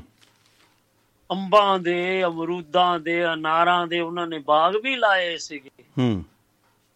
ਤੇ ਈਵਨ ਮੱਝਾਂ ਵੀ ਉਹਨਾਂ ਦੇ ਡਾਇਰੀ ਪਰ ਬਿਲਕੁਲ ਬਿਲਕੁਲ। ਆ ਜਿਹੜੀ ਤੁਸੀਂ ਗੱਲ ਕੀਤੀ ਹੈ ਨਾ ਜੀ ਮੱਝਾਂ ਦੀ ਗੱਲ ਕੀਤੀ ਆ ਬਾਗਬਾਨੀ ਦੀ ਆਪਾਂ ਗੱਲ ਕੀਤੀ ਆ ਇਹ ਨਾਲ ਅਸੀਂ ਜੇ ਗੱਲ ਕਰੀਏ ਇਹ ਜਿਹੜਾ ਪੋਲਟਰੀ ਫਾਰਮ ਵੀ ਤੁਸੀਂ ਕਰ ਸਕਦੇ ਹੋ ਮੱਛੀ ਫਾਰਮਿੰਗ ਜਿਹੜੀ ਉਹ ਤੁਸੀਂ ਨਾਲ ਕਰ ਸਕਦੇ ਹੋ ਇੱਕ ਤੇ ਤੁਹਾਡੇ ਕੋਲ ਕੰਮ ਦੇ ਦਿਨ ਜਿਹੜੇ ਨੇ ਉਹ ਵੱਧ ਜਾਣ ਤੇ ਦੂਜੀ ਤੁਹਾਡੇ ਸਹਾਇਕ ਧੰਦਿਆਂ ਦੇ ਵਿੱਚ ਵੀ ਬੜਾ ਬਹੁਤ ਸਾਰਾ ਫਾਇਦਾ ਹੋਏ। ਐਸਾ ਬਹੁਤ ਹੀ ਗਿਆਨ ਦੀਆਂ ਤੁਸੀਂ ਗੱਲਾਂ ਕਰ ਕੀਤੀਆਂ ਨੇ ਜੀ। ਤੇ ਤੁਹਾਡਾ ਬਹੁਤ-ਬਹੁਤ ਧੰਨਵਾਦ ਜੀ। ਮਿਹਰਬਾਨੀ ਤੁਸੀਂ ਸਾਡੇ ਨਾਲ ਜੁੜੇ ਹੋ। ਬਹੁਤ ਵਧੀਆ ਗੱਲਾਂ ਕੀਤੀਆਂ ਨੇ। ਮੈਂ ਜਿਵੇਂ ਸਰੋਤਿਆਂ ਨਾਲ ਗੱਲ ਕੀਤੀ ਸੀ ਵੀ ਤੁਸੀਂ ਛੁੱਟੀਆਂ ਮਨਾ ਕੇ ਨਿਖਰ ਕੇ ਆਏ ਹੋ ਤਰੋਤਾਜਾ ਹੋ ਕੇ ਆਏ ਹੋ। ਤੇ ਚਾਰਜ ਹੋ ਕੇ ਆਏ ਹੋ ਤੇ ਸੋ ਬਹੁਤ ਸਾਰੀਆਂ ਪਿਆਰੀਆਂ ਪਿਆਰੀਆਂ ਗੱਲਾਂ ਤੁਸੀਂ ਕੀਤੀਆਂ। ਸੋ ਫਿਰ ਮੈਂ ਜਿਹੜੇ ਦੁਆਬਾ ਰੇਡੀਓ ਦੇ ਸਾਰੇ ਸਰੋਤਿਆਂ ਨੂੰ ਮੈਂ ਇੱਕ ਵਾਰ ਫਿਰ ਯਾਦ ਦਵਾ ਦਿਆਂ ਕਿ ਜੋ ਰਾਓ ਸਾਹਿਬ ਨੇ ਪ੍ਰੋਗਰਾਮ ਦੇ ਬਾਰੇ ਜੇ ਜਿਹੜੀ ਤਬਦੀਲੀ ਦੱਸੀ ਹੈ ਜੀ ਉਹ ਸਾਰੇ ਸਰੋਤੇ ਜਿਹੜੇ ਆ ਕਿਉਂਕਿ ਤੁਸੀਂ ਸਤਰੰਗੀ ਪਿੰਗ ਨੂੰ ਬਹੁਤ ਜ਼ਿਆਦਾ ਪਸੰਦ ਕਰ ਰਹੇ ਹੋ ਤੇ ਤੁਸੀਂ ਇਹ ਨਾ ਹੋਵੇ ਕਿ ਤੁਸੀਂ ਉਹ ਵਾਂਝੇ ਰਹਿ ਜਾਓ। ਤੇ ਹੁਣ ਇਹਨਾਂ ਨੇ ਮਤਲਬ ਇਸੇ ਦੁਆਬਾ ਰੇਡੀਓ ਦੇ ਮੰਚ ਦੇ ਉੱਤੇ 5 ਤੋਂ ਲੈ ਕੇ 5 ਵਜੇ ਤੋਂ ਲੈ ਕੇ ਸ਼ਾਮ 7 ਵਜੇ ਤੱਕ 2 ਘੰਟੇ ਲਈ ਇਹ ਪ੍ਰੋਗਰਾਮ ਪੇਸ਼ ਕਰਨਗੇ। ਇਹਨਾਂ ਨੇ ਹੁਣ ਉਹਦੀ ਕੰਟੀਨਿਊਟੀ ਲਗਾਤਾਰਤਾ ਬਣਾ ਦਿੱਤੀ। ਸੋਮਵਾਰ ਤੇ ਮੰਗਲਵਾਰ ਤੇ ਬੁੱਧਵਾਰ। ਪਹਿਲਾਂ ਇਹ ਪ੍ਰੋਗਰਾਮ ਜਿਹੜਾ ਸੀਗਾ ਸੋਮਵਾਰ ਬੁੱਧਵਾਰ ਤੇ ਸ਼ੁੱਕਰਵਾਰ ਤਿੰਨ ਦਿਨ ਹੁੰਦਾ ਸੀਗਾ ਜੀ। ਤੇ ਹੁਣ ਇਹ ਪ੍ਰੋਗਰਾਮ ਜਿਹੜਾ ਸੋਮਵਾਰ ਮੰਗਲਵਾਰ ਤੇ ਸ਼ੁੱਕਰਵਾਰ ਹੋਇਆ ਕਰੇਗਾ ਜੀ। ਐਸੋ ਸਾਰੇ ਸੱਜਣ ਆ ਸੋਮ ਸੋਮ ਮੰਗਲ ਤੇ ਬੁੱਧ ਤਿੰਨੇ ਪਹਿਲੇ ਦਿਨ ਜੀ। ਹਾਂਜੀ ਹਾਂਜੀ। ਹਫ਼ਤੇ ਦੇ ਪਹਿਲੇ ਹੀ ਤਿੰਨੇ ਦਿਨ ਜਿਹੜੇ ਨੇ ਉਹ ਰਾਓ ਸਾਹਿਬ ਜੀ ਸਤਰੰਗੀ ਪਿੰਗ ਚੜਾਇਆ ਕਰਨਗੇ ਜੀ ਤੇ ਅਸੀਂ ਵੀ ਉਹਦਾ ਨਜ਼ਾਰਾ ਨਜ਼ਾਰਾ ਲਿਆ ਕਰਾਂਗੇ ਜੀ। ਸੋ ਬਹੁਤ ਬਹੁਤ ਧੰਨਵਾਦ ਤੁਹਾਡਾ ਜੀ। ਇਨਫੋਰਮੇਸ਼ਨ ਦੇਣ ਵਾਸਤੇ ਜਾਣਕਾਰੀ ਦੇਣ ਵਾਸਤੇ ਦੁਆਬਾ ਰੇਡੀਓ ਦੇ ਸਾਰੇ ਸਰੋਤੇ ਇਹ ਪਲੀਜ਼ ਨੋਟ ਕਰ ਲੈਣ ਜੀ। ਹਾਂਜੀ ਤੇ ਸਤਰੰਗੀ ਪਿੰਗ ਦਾ ਆਨੰਦ ਮਾਣਨ ਜੀ। ਸੋ ਬਹੁਤ ਸਾਰੀਆਂ ਰੱਬ ਰੱਖਾ ਜੀ। ਬਿਲਕੁਲ ਜੀ। ਧੰਨਵਾਦ ਜੀ ਤੁਹਾਡਾ ਜੀ। ਸੋ ਬਹੁਤ ਸਾਰੀਆਂ ਕੰਮ ਦੀਆਂ ਗੱਲਾਂ ਕਰਕੇ ਗਏ ਨੇ ਰਾਓ ਸਾਹਿਬ। ਤੇ ਚਲੋ, ਇਹ ਮੈਂ ਵੀ ਕਿਸਾਨੀ ਮੁੱਦਾ ਜਿਹੜਾ ਸੀ ਕਿਉਂਕਿ ਅੱਜ ਇਹ ਵੀ ਮੈਂ ਛੇੜਨਾ ਸੀ। ਸੋ ਮੈਂ ਇਹ ਗੱਲਾਂ ਬਾਅਦ ਵਿੱਚ ਵੀ ਕਰਨੀ ਸੀ। ਸੋ ਰਾਓ ਸਾਹਿਬ ਨੇ ਕਿਸਾਨੀ ਦਾ ਮੁੱਦਾ ਛੇੜਿਆ ਤੇ ਉਹ ਅਸੀਂ ਛੇੜ ਲਿਆ ਸੀਗਾ ਰਾਓ ਸਾਹਿਬ ਦੇ ਨਾਲ ਇਹ ਮੁੱਦਾ। ਤੇ ਵੈਸ਼ਨੂ ਸ਼ਰਮਾ ਜੀ ਵੀ ਸਾਡੇ ਨਾਲ ਮੇਰੇ ਖਿਆਲ ਇਹਨਾਂ ਦਾ ਸੰਪਰਕ ਟੁੱਟ ਗਿਆ ਸੀਗਾ ਤੇ ਜੁੜ ਚੁੱਕੇ ਨੇ। ਇਹਨਾਂ ਦੇ ਨਾਲ ਜਿਹੜਾ ਬਾਕੀ ਪ੍ਰੋਗਰਾਮ ਨੂੰ ਉਸੇ ਅੱਗੇ ਕਾਰਵਾਈ ਜਿਹੜੀ ਆ ਉਹ ਪਾਉਣੀ ਆ, ਚਾਲੂ ਰੱਖਣਾ ਪ੍ਰੋਗਰਾਮ ਨੂੰ। ਸੋ ਵੈਸ਼ਨੋ ਸ਼ਰਮਾ ਜੀ, ਅਗਲੀ ਜੇ ਅਸੀਂ ਕੋਈ ਖਬਰ ਵੱਲ ਗੱਲ ਚਲੀਏ, ਕਰੀਏ, ਤੇ ਜਿਵੇਂ ਪ੍ਰਦੂਸ਼ਣ ਦੀ ਗੱਲ ਚੱਲ ਰਹੀ ਆ, ਤੇ ਜਿਹੜਾ ਨੈਸ਼ਨਲ ਗ੍ਰੀਨ ਟ੍ਰਿਬਿਊਨਲ ਆ, ਇਹ ਉਹਨੇ ਪੰਜਾਬ ਨੂੰ ਜਿਹੜਾ ਹੈਗਾ ਪ੍ਰਦੂਸ਼ਿਤ ਫਲਾਉਣ ਵਾਸਤੇ, ਪ੍ਰਦੂਸ਼ਣ ਫਲਾਉਣ ਵਾਸਤੇ ਇਹਨੂੰ ਝਾੜ ਵੀ ਪਾਈ ਹੈ ਤੇ ਕੁਝ ਜੁਰਮਾਨੇ ਵੀ ਕੀਤੇ ਨੇ ਜੀ। ਸੋ ਕਿਤੇ ਨਾ ਕਿਤੇ ਜਿਸ ਟ੍ਰਿਬਿਊਨਲ ਸ਼ਕਤੀ ਵਰਤੇਗਾ ਤੇ ਅਸੀਂ ਲੋਕ ਸੁਧਰਾਂਗੇ। ਸੋ ਪੰਜਾਬ ਸਰਕਾਰ ਕੱਲੀ ਦਾ ਪੰਜਾਬ ਸਰਕਾਰ ਦਾ ਨੁਕਸਾਨ ਨਹੀਂ ਹੈ। ਜੇ 200 2000 ਕਰੋੜ ਰੁਪਈਆ ਜੇ ਉਹਨਾਂ ਨੂੰ ਜੁਰਮਾਨਾ ਪਾਇਆ ਤੇ ਉਹਦਾ ਮਤਲਬ ਇਹ ਨਹੀਂ ਹੈ ਕਿ ਸਰਕਾਰ ਦੇ ਖਜ਼ਾਨੇ 'ਚ ਜਾਣੇ ਸਰਕਾਰ ਦੇ ਖਜ਼ਾਨਾ ਜਿਹੜਾ ਉਹ ਸਾਡੇ ਤੋਂ ਹੀ ਬਣਨਾ। ਸੋ ਅਸੀਂ ਵੀ ਬੰਦੇ ਬਣੀਏ ਤੇ ਅਸੀਂ ਵੀ ਜਿਹੜਾ ਜ਼ਿਆਦਾ ਤੋਂ ਘੱਟ ਤੋਂ ਘੱਟ ਪ੍ਰਦੂਸ਼ਣ ਜਿਹੜਾ ਉਹ ਖਿਲਾਰੀਏ। ਸੋ ਕੀ ਖਬਰ ਆ ਜੀ ਉਹ? ਵਾਕਿਆ ਇਹ ਜਿਹੜਾ ਸਾਡਾ ਵੇਸਟ ਮਟੀਰੀਅਲ ਆ ਜਾਂ ਇਹਨੂੰ ਸਖਤ ਕਰਨਾ ਪੂਰਾ ਕਰਕੜ ਜੋਗੀ ਹੈ ਕਾਫੀ ਅੱਛਾ ਕੰਮ ਇਹ ਤੇ ਫਿਰ ਜਿਹੜੇ ਕੇਸ ਚੱਲਦੇ ਨੇ, ਉਹ ਸਰਕਾਰ ਵਾਲੀ ਹੋ ਜਾਂਦੀ ਨੇ ਵੀ ਤੁਸੀਂ ਚਲਾਉਂਦੇ ਹੋ, ਤੁਸੀਂ ਕਰਨਾ ਸੀਗਾ, ਜੇ ਕਰਨਾ ਸੀਗਾ, ਪਿੱਛੇ ਚੰਡੀਗੜ੍ਹ ਦੀ ਗੱਲ ਹੋਈ ਸੀ ਤੇ ਉਹ ਜਿਹੜੀ ਉੱਥੋਂ ਦੀ ਨਿਗਮ ਹੈ, ਉਹਨੂੰ ਵੀ ਕੀਤਾ ਸੀਗਾ, ਤਾਂ ਉਹ ਵੀ ਰੋਲਾ ਤਾਂ ਕਿ ਲੁਧਿਆਣੇ ਇਹ ਗੱਲ ਹੋਈ ਸੀ ਹੁਣ ਆਪਣੇ ਕੋਸ਼ਿਸ਼ਾਂ ਕਰਦੇ ਆ, ਭਗਵੰਤ ਮਾਨ ਹਰਾ ਨੇ ਮਿਊਨਿਸਪਲ ਵੇਸਟ ਤੋਂ ਇਕੋ ਫਿਊਲ ਤੇ ਡੀਜ਼ਲ ਦੀ ਖਾਂ ਤੇ ਜਿਹੜਾ ਵਰਤਣ ਜੋ ਗਿਆ ਇਹ ਮਟੀਰੀਅਲ ਬਣਾਉਣ ਲਈ ਜਿਹੜਾ ਇੱਕ ਕੋਸ਼ਿਸ਼ ਪਲਾਂਟ ਦੀ ਮਤਲਬ ਜਿਹੜੀ ਹੈ ਦੇਖ ਰੇਖ। ਉਹਨਾਂ ਨਾਲ ਥੇਲੀ ਰਾਜਾਂ ਨਾਲ ਮਿਲ ਕੇ ਕਰਨ ਦੀ ਜਿਹੜੀ ਉਹ ਜਿਉਂਤ ਬਣਾ ਲਈ ਆ ਔਰ ਜੱਕ ਜੋ ਕਰਦੇ ਆ ਉਹ ਹੰਗਾਰਾ ਉਹਨਾਂ ਨੇ ਦਿੱਤਾ ਹੈ ਕਿ ਤਾਂ ਕਿ ਇਹ ਜਿਹੜਾ ਆ, ਇਹ ਬਾਲਣ ਬਣਾ ਕੇ ਭੱਟੀਆਂ ਕੇ ਕਿ ਜਿੱਥੇ ਜ਼ਿਆਦਾ ਬਾਲਣ ਦੀ ਲੋੜ ਹੈ ਗੈਸ ਦੇ ਤੌਰ ਤੇ ਇਹਦੀ ਵਰਤੋਂ ਹੋਗੀ ਸੋ ਰਹੀ ਗੱਲ ਇਹ ਵਾਤਾਵਰਣ ਦੇ ਜੁਰਮਾਨੇ ਵਾਲੀ, ਤਾਂ ਉਹ ਸਰਕਾਰਾਂ ਨੇ ਵੱਲੋਂ ਬਕਾਇਦਾ ਹਾਈ ਕੋਰਟ ਦੇ ਜੱਜ ਨੇ ਇਹ ਗੱਲ ਜਿਹੜੀ ਆ ਕੀਤੀ ਆ। NGT chairperson justice Adarsh Kumar Goel Sahib ਨੇ ਜਿਹੜੇ ਬੈਂਚ ਨੇ ਆਦੇਸ਼ ਜਿਹੜੇ ਜਾਰੀ ਕੀਤੇ ਆ ਜੁਰਮਾਨੇ ਵਾਲੇ। ਤਾਂ ਇਹ ਵੇਖੋ ਪੱਕੇ ਵੀ ਪੇਸ਼ ਕਰਨਗੇ, ਕੀ ਬਣਦਾ, ਕੀ ਨਾ ਬਣਦਾ, ਭਾਵ ਗਲਤੀ ਸਾਡੀ ਸਾਰਿਆਂ ਦੀ ਆ। ਤੇ ਭੁਗਤਣੀ ਸਾਰਿਆਂ ਨੂੰ ਪੈਣੀ, ਪਰ ਅਜੇ ਅਸੀਂ ਬੜੇ ਖੁਸ਼ ਹਾਂ ਵੀ ਸਰਕਾਰ ਨੂੰ ਜੁਰਮਾਨਾ ਪਿਆ, ਕਿਉਂਕਿ ਸਾਡੀਆਂ ਪਾਰਟੀਆਂ ਕਈ ਨੇ ਨਾ, ਉਹ ਕਹਿੰਦੇ ਵੀ ਚੰਗਾ ਕਿਸੇ ਤੇ ਫਸੇ ਰਹਿਣ ਜਦੋਂ ਕਿ ਜ਼ਿੰਮੇਵਾਰ ਅਸੀਂ ਸਾਰੇ ਹੀ ਆ। ਜੇ ਪੇ ਵੀ ਕਰਨਾ ਪਿਆ ਤਾਂ ਸਾਨੂੰ ਸਾਰਿਆਂ ਨੂੰ ਪੇ ਕਰਨਾ ਪਿਆ। ਸਰਕਾਰੀ ਖਜ਼ਾਨੇ 'ਚ ਜਾਣਾ ਸਰਕਾਰ ਕੀ ਕਰੇ? ਹੁਣ ਪਲਾਸਟਿਕ ਬੰਦ ਕਰਨ ਦੀ ਕੋਸ਼ਿਸ਼ ਕੀਤੀ ਸੀ, ਇਹਨਾਂ ਨੇ ਲਿਫਾਫੇ ਫਿਰ ਧੜਾ ਚੱਲਦੇ ਆ। ਲੋਕਾਂ ਨੇ ਆ ਰੇੜੀਆਂ ਬੰਦ ਕਰਨੀ ਮੁਸ਼ਕਲ ਕੀਤੀ ਸੀ ਤਾਂ, ਉਹ ਮੁੜ ਕੇ ਫਿਰ ਉਹਨੂੰ ਨਰਮ ਹੋਣਾ ਪੈਂਦਾ। ਲੋਕਾਂ ਦਾ ਵਿਰੋਧ ਆ, ਲੋਕਾਂ ਦਾ ਰੁਜ਼ਗਾਰ ਆ, ਲੋਕਾਂ ਦੇ ਧੰਦੇ ਆ, ਅਗਲੇ ਕਿੰਨੇ ਵੀ ਕਿੱਧਰ ਜਾਈਏ ਜੀ? ਤਾਂ ਇਹ ਪ੍ਰੋਬਲਮਾਂ ਜਿਹੜੀਆਂ ਨੇ, ਆਉਂਦੀਆਂ ਨੇ। ਤੇ ਪਰ ਚੰਗੀ ਗੱਲ ਹੈ, ਪ੍ਰਦੂਸ਼ਣ ਨੂੰ ਜਿਹੜਾ ਘਟਾਇਆ ਜਾਵੇ, ਇਹਨਾਂ ਦੇ ਜਿਹੜੇ ਵੇਸਟ ਮਟੀਰੀਅਲ ਇਹਨਾਂ ਨੂੰ ਥਾਂ ਲਾਇਆ ਜਾਵੇ। ਪਰਾਲੀ ਦਾ ਮਸਲਾ ਆ ਕਈ ਮਸਲੇ ਨੇ। ਉਹਦੇ ਲਈ ਪਲਾਂਟ ਉਹਨਾਂ ਨੇ ਉੱਥੇ ਇੱਕ ਲਾਇਆ ਆ ਉਹਦੇ ਤੋਂ ਤੁਸੀਂ ਬੜੀ ਵਿਸਥਾਰ ਨਾਲ ਜਾਣਕਾਰੀ ਦਿੱਤੀ ਹੈ ਕਿ ਪ੍ਰਦੂਸ਼ਣ ਘਟਾਇਆ ਜਾਣਾ ਚਾਹੀਦਾ। ਜਿਵੇਂ ਹੁਣ ਅੱਗੇ ਪਰਾਲੀ ਆਉਣੀ ਆ ਚਲੋ ਇਹਨੂੰ ਵੀ ਅਸੀਂ ਸਾੜਨਾ ਬੰਦ ਕਰਾਂਗੇ। ਕਿਉਂਕਿ ਸਰਕਾਰ ਬਹੁਤ ਸਾਰੇ ਪੈਸੇ ਜ ਬਹੁਤ ਸਾਰੀਆਂ ਸਬਸਿਡੀਆਂ ਇਸ ਕਰਕੇ ਦੇ ਰਹੀਆਂ ਨੇ ਕਿ ਤੁਸੀਂ ਨਾ ਅਸੀਂ ਉਸ ਪਾਸੇ ਜਾਈਏ। ਪਰ ਮੈਂ ਹੈਰਾਨ ਆ ਜੀ, ਅੱਜ ਵੀ ਵੇਖੋ ਜੀ, ਇੰਨਾ ਪੈਸਾ ਜਿਹੜਾ, ਇੰਨੀ ਮਸ਼ੀਨਰੀ ਜਿਹੜੀ ਸਬਸਿਡੀ ਤੇ ਮੁੱਖ ਦੇ ਭਾਅ ਸਰਕਾਰ ਨੇ ਜਿਹੜੀ ਕਿਸਾਨਾਂ ਨੂੰ ਦੇ ਦਿੱਤੀ ਆ। ਤੇ ਅਸੀਂ ਕੀ ਕਰ ਰਹੇ ਹਾਂ ਜੀ? ਉਹਦੇ 'ਚ ਕੀ ਕਰ ਰਹੇ ਹਾਂ? ਇੰਨੀ ਸਬਸਿਡੀ ਲੈ ਕੇ ਵੀ ਅਸੀਂ ਫਿਰ ਇਹ ਗੱਲ ਕਰ ਰਹੇ ਹਾਂ। ਅੱਜ ਵੀ ਮੈਂ ਕਿਸਾਨਾਂ ਦਾ ਇੱਕ ਵਿਚਾਰ ਪੜ ਰਿਹਾ ਸੀ ਜਾਂ ਮੈਨੂੰ ਕਿਸੇ ਨੇ ਇਹ ਦੱਸਿਆ ਜੀ। ਵੀ ਕਿਸਾਨ ਕਹਿੰਦੇ ਵੀ ਅਸੀਂ ਤੇ ਪਰਾਲੀ ਨੂੰ ਸਾੜਾਂਗੇ ਭਈ ਜਦ ਤੱਕ ਸਰਕਾਰ ਮੁਆਵਜ਼ਾ ਨਹੀਂ ਦਿੰਦੀ। ਭਾਈ ਜਿਹੜੀ ਉਹ ਸਬਸਿਡੀਆਂ ਤੁਹਾਨੂੰ ਦਿੱਤੀਆਂ ਨੇ, ਇਹਨੂੰ ਪਰਾਲੀ ਨੂੰ ਜ਼ਬਤ ਕਰਨ ਵਾਸਤੇ, ਪਰਾਲੀ ਦੀਆਂ ਗੱਠਾਂ ਬਣਨ ਵਾਸਤੇ, ਪਰਾਲੀ ਨੂੰ ਫਿਊਲ ਵਾਸਤੇ ਜਿਹੜਾ ਉਹ ਤਿਆਰ ਕਰਨ ਵਾਸਤੇ, ਪਰਾਲੀ ਵਿੱਚੇ ਵਾਹ ਕੇ ਮਲਚਰ ਜਿਹੜਾ ਤੁਹਾਨੂੰ ਸਬਸਿਡੀ ਤੇ ਉਹ ਦਿੱਤਾ। ਜੇ ਤੁਹਾਨੂੰ ਸੁਪਰ ਸੀਡਰ ਜਿਹੜਾ ਤੁਹਾਨੂੰ ਜਿਹਦੇ ਨਾਲ ਤੁਸੀਂ ਸਿੱਧੀ ਹਵਾਈ ਕਰਕੇ ਸਿੱਧੀ ਤੁਸੀਂ ਬਜਾਈ ਕਰ ਸਕਦੇ ਹੋ ਪਰਾਲੀ ਵਿੱਚੇ ਦਬ ਕੇ, ਤੁਸੀਂ ਇਹਨੂੰ ਕੀ ਸਮਝਦੇ ਹੋ? ਜਿਹੜੀਆਂ ਫਿਰ ਇਹਦਾ ਮਤਲਬ ਇਹ ਆ ਕਿ ਤੁਹਾਨੂੰ ਸਬਸਿਡੀਆਂ ਵੀ ਚਾਹੀਦੀਆਂ ਨੇ ਕਿਸਾਨਾਂ ਨੂੰ ਔਰ ਨਾਲ ਤੁਹਾਨੂੰ ਮੁਆਵਜ਼ੇ ਵੀ ਚਾਹੀਦੇ ਵੀ ਆਮਦਨ ਤਾਂ ਤੁਸੀਂ ਕੱਢੋ ਤੇ ਸਰਕਾਰ ਮੁਆਵਜ਼ੇ ਤੁਹਾਨੂੰ ਕਿਹੜੀ ਕਿਹੜੀ ਚੀਜ਼ ਦੇ ਦੇਈ ਜਾਵੇ ਭਈ? ਜੇ ਤੁਹਾਡੇ ਫਸਲ ਮਰ ਗਈ ਹੈ ਤੇ ਉਹ ਵੀ ਕਿਸਾਨ ਮੁਆਵਜ਼ਾ ਦੇਵੇ। ਜੇ ਜੇ ਤੁਹਾਡਾ ਕੁਝ ਹੋਰ ਹੋ ਗਿਆ ਤੇ ਉਹ ਵੀ ਮੁਆਵਜ਼ਾ ਦੇਵੇ ਸਰਕਾਰ, ਜੇ ਤੁਹਾਡਾ ਇਹ ਚੀਜ਼ ਹੋ ਗਈ ਤਾਂ ਵੀ ਸਰਕਾਰ ਮੁਆਵਜ਼ਾ ਦੇਵੇ। ਤੁਸੀਂ ਵੇਖੋ ਆਪਣਾ ਕੰਮ ਕਰਨਾ, ਪਰਾਲੀ ਤੁਸੀਂ ਆਪਣੀ ਸੰਭਾਲਣੀ ਹੈ। ਪਹਿਲਾਂ ਲੋਕੀ ਸੰਭਾਲਦੇ ਹੀ ਸੀਗੇ, ਲੋਕੀ ਵਾਢੀਆਂ ਵੀ ਕਰਦੇ ਸੀ, ਪਰਾਲੀਆਂ ਵੀ ਸੰਭਾਲਦੇ, ਸਭ ਕੁਝ ਕਰਦੇ ਸੀ, ਉਦੋਂ ਨਹੀਂ ਸੀ ਕੋਈ ਮੁਆਵਜ਼ੇ ਦੀ ਮੰਗ ਕਰਦਾ। ਅੱਜ ਹਰ ਚੀਜ਼ ਜਿਹੜੀ, ਕਿਸਾਨ ਅਸੀਂ ਹਰ ਚੀਜ਼ ਦੇ ਮੁਆਵਜ਼ੇ ਦੀ ਮੰਗ ਕਰਦੇ ਆ ਬਾਕੀ ਕੋਈ ਹੋਰ ਲੋਕ ਜਿਹੜੇ ਨੇ ਉਹ ਮੁਆਵਜ਼ੇ ਦੀ ਮੰਗ ਕਿਉਂ ਨਹੀਂ ਕਰਦੇ? ਅਸੀਂ ਕਿਉਂ ਹਰ ਗੱਲ ਦੇ ਉੱਤੇ, ਹਰ ਗੱਲ ਤੇ ਟੁੱਚਰ ਢਾ ਦਿੰਦੇ ਆ ਕਿ ਸਾਨੂੰ ਮੁਆਵਜ਼ੇ ਚਾਹੀਦੇ ਆ, ਕਿਉਂਕਿ ਕਰਨਾ ਕੁਝ ਨਹੀਂ। ਤੇ ਇਹ ਟੁੱਚਰ ਜੇ ਢਾ ਕੇ ਅਸੀਂ ਸਰਕਾਰ ਨੂੰ ਐਵੇਂ ਹੀ ਬੜੇਵੇਂ ਵਿੱਚ ਲੈ ਲੈਨੇ ਆ ਤੇ ਸਰਕਾਰਾਂ ਨੂੰ ਵੀ ਚਾਹੀਦਾ, ਵਿਰੋਧੀਆਂ ਧਿਰਾਂ ਨੂੰ ਵੀ ਚਾਹੀਦਾ ਕਿ ਇਸ ਤਰ੍ਹਾਂ ਦੇ ਮਸਲੇ ਉਲਝੇ ਰਹੇ। ਸੋ ਲੋਕਾਂ ਨੂੰ ਚਾਹੀਦਾ ਹੈ ਕਿ ਇਸ ਦੇ ਗੱਲ ਨੂੰ ਅਸੀਂ ਸਮਝੀਏ ਕਿ ਇਹ ਸਾਡਾ ਹੀ ਕੰਮ ਆ। ਜੇ ਸਾਨੂੰ ਸਬਸਿਡੀ ਦੇ ਉੱਤੇ ਮਸ਼ੀਨਾਂ ਮਿਲ ਗਿਆ ਆਦੀ ਅਸੀਂ ਸਹੀ ਵਰਤੋਂ ਕਰੀਏ ਕਿ ਪਹਿਲਾਂ ਵਾਂਗੂ ਜਿਵੇਂ 150 ਕਰੋੜ ਰੁਪਏ ਦੇ ਅਸੀਂ ਖੌਂ ਖਰਾਬੂ ਕਰ ਲਿਆ, ਤੇ ਅਸੀਂ ਜੇ ਸਾਨੂੰ 3 ਸਾਲ ਵਾਸਤੇ ਸਰਕਾਰ ਨੇ ਦਿੱਤੀ ਹੈ ਕਿ ਮਸ਼ੀਨਾਂ ਨਹੀਂ ਵੇਚਣੀਆਂ, ਇਹਨਾਂ ਤੋਂ ਕੰਮ ਲੈਣਾ, ਜੇ 3 ਸਾਲ ਤੱਕ ਤੁਸੀਂ ਕੰਮ ਨਹੀਂ ਲੈਂਦੇ, ਤੇ ਫਿਰ ਸਬਸਿਡੀ ਦਿੱਤੀ ਤੇ ਵਿਅਰਥ ਹੈ। ਇੱਕ ਪਾਸੇ ਤੁਸੀਂ ਮਸ਼ੀਨਾਂ ਲੈ ਕੇ ਤੇ ਉਹਨਾਂ ਨੂੰ ਵੇਚ ਦਿੰਦੇ ਹੋ ਜੇ ਤੁਸੀਂ ਸਬਸਿਡੀ ਕੱਟ ਲਿਓ ਉਹ ਤੁਸੀਂ ਖਾ ਲਈ, ਬਾਕੀ ਤੁਸੀਂ ਮਸ਼ੀਨ ਜਿਹੜੀ ਉਹ ਕਟਾ ਕੇ ਵੇਚ ਦਿੱਤੀ, ਸਰਕਾਰ ਦਾ ਨੁਕਸਾਨ ਵੀ ਹੋ ਗਿਆ।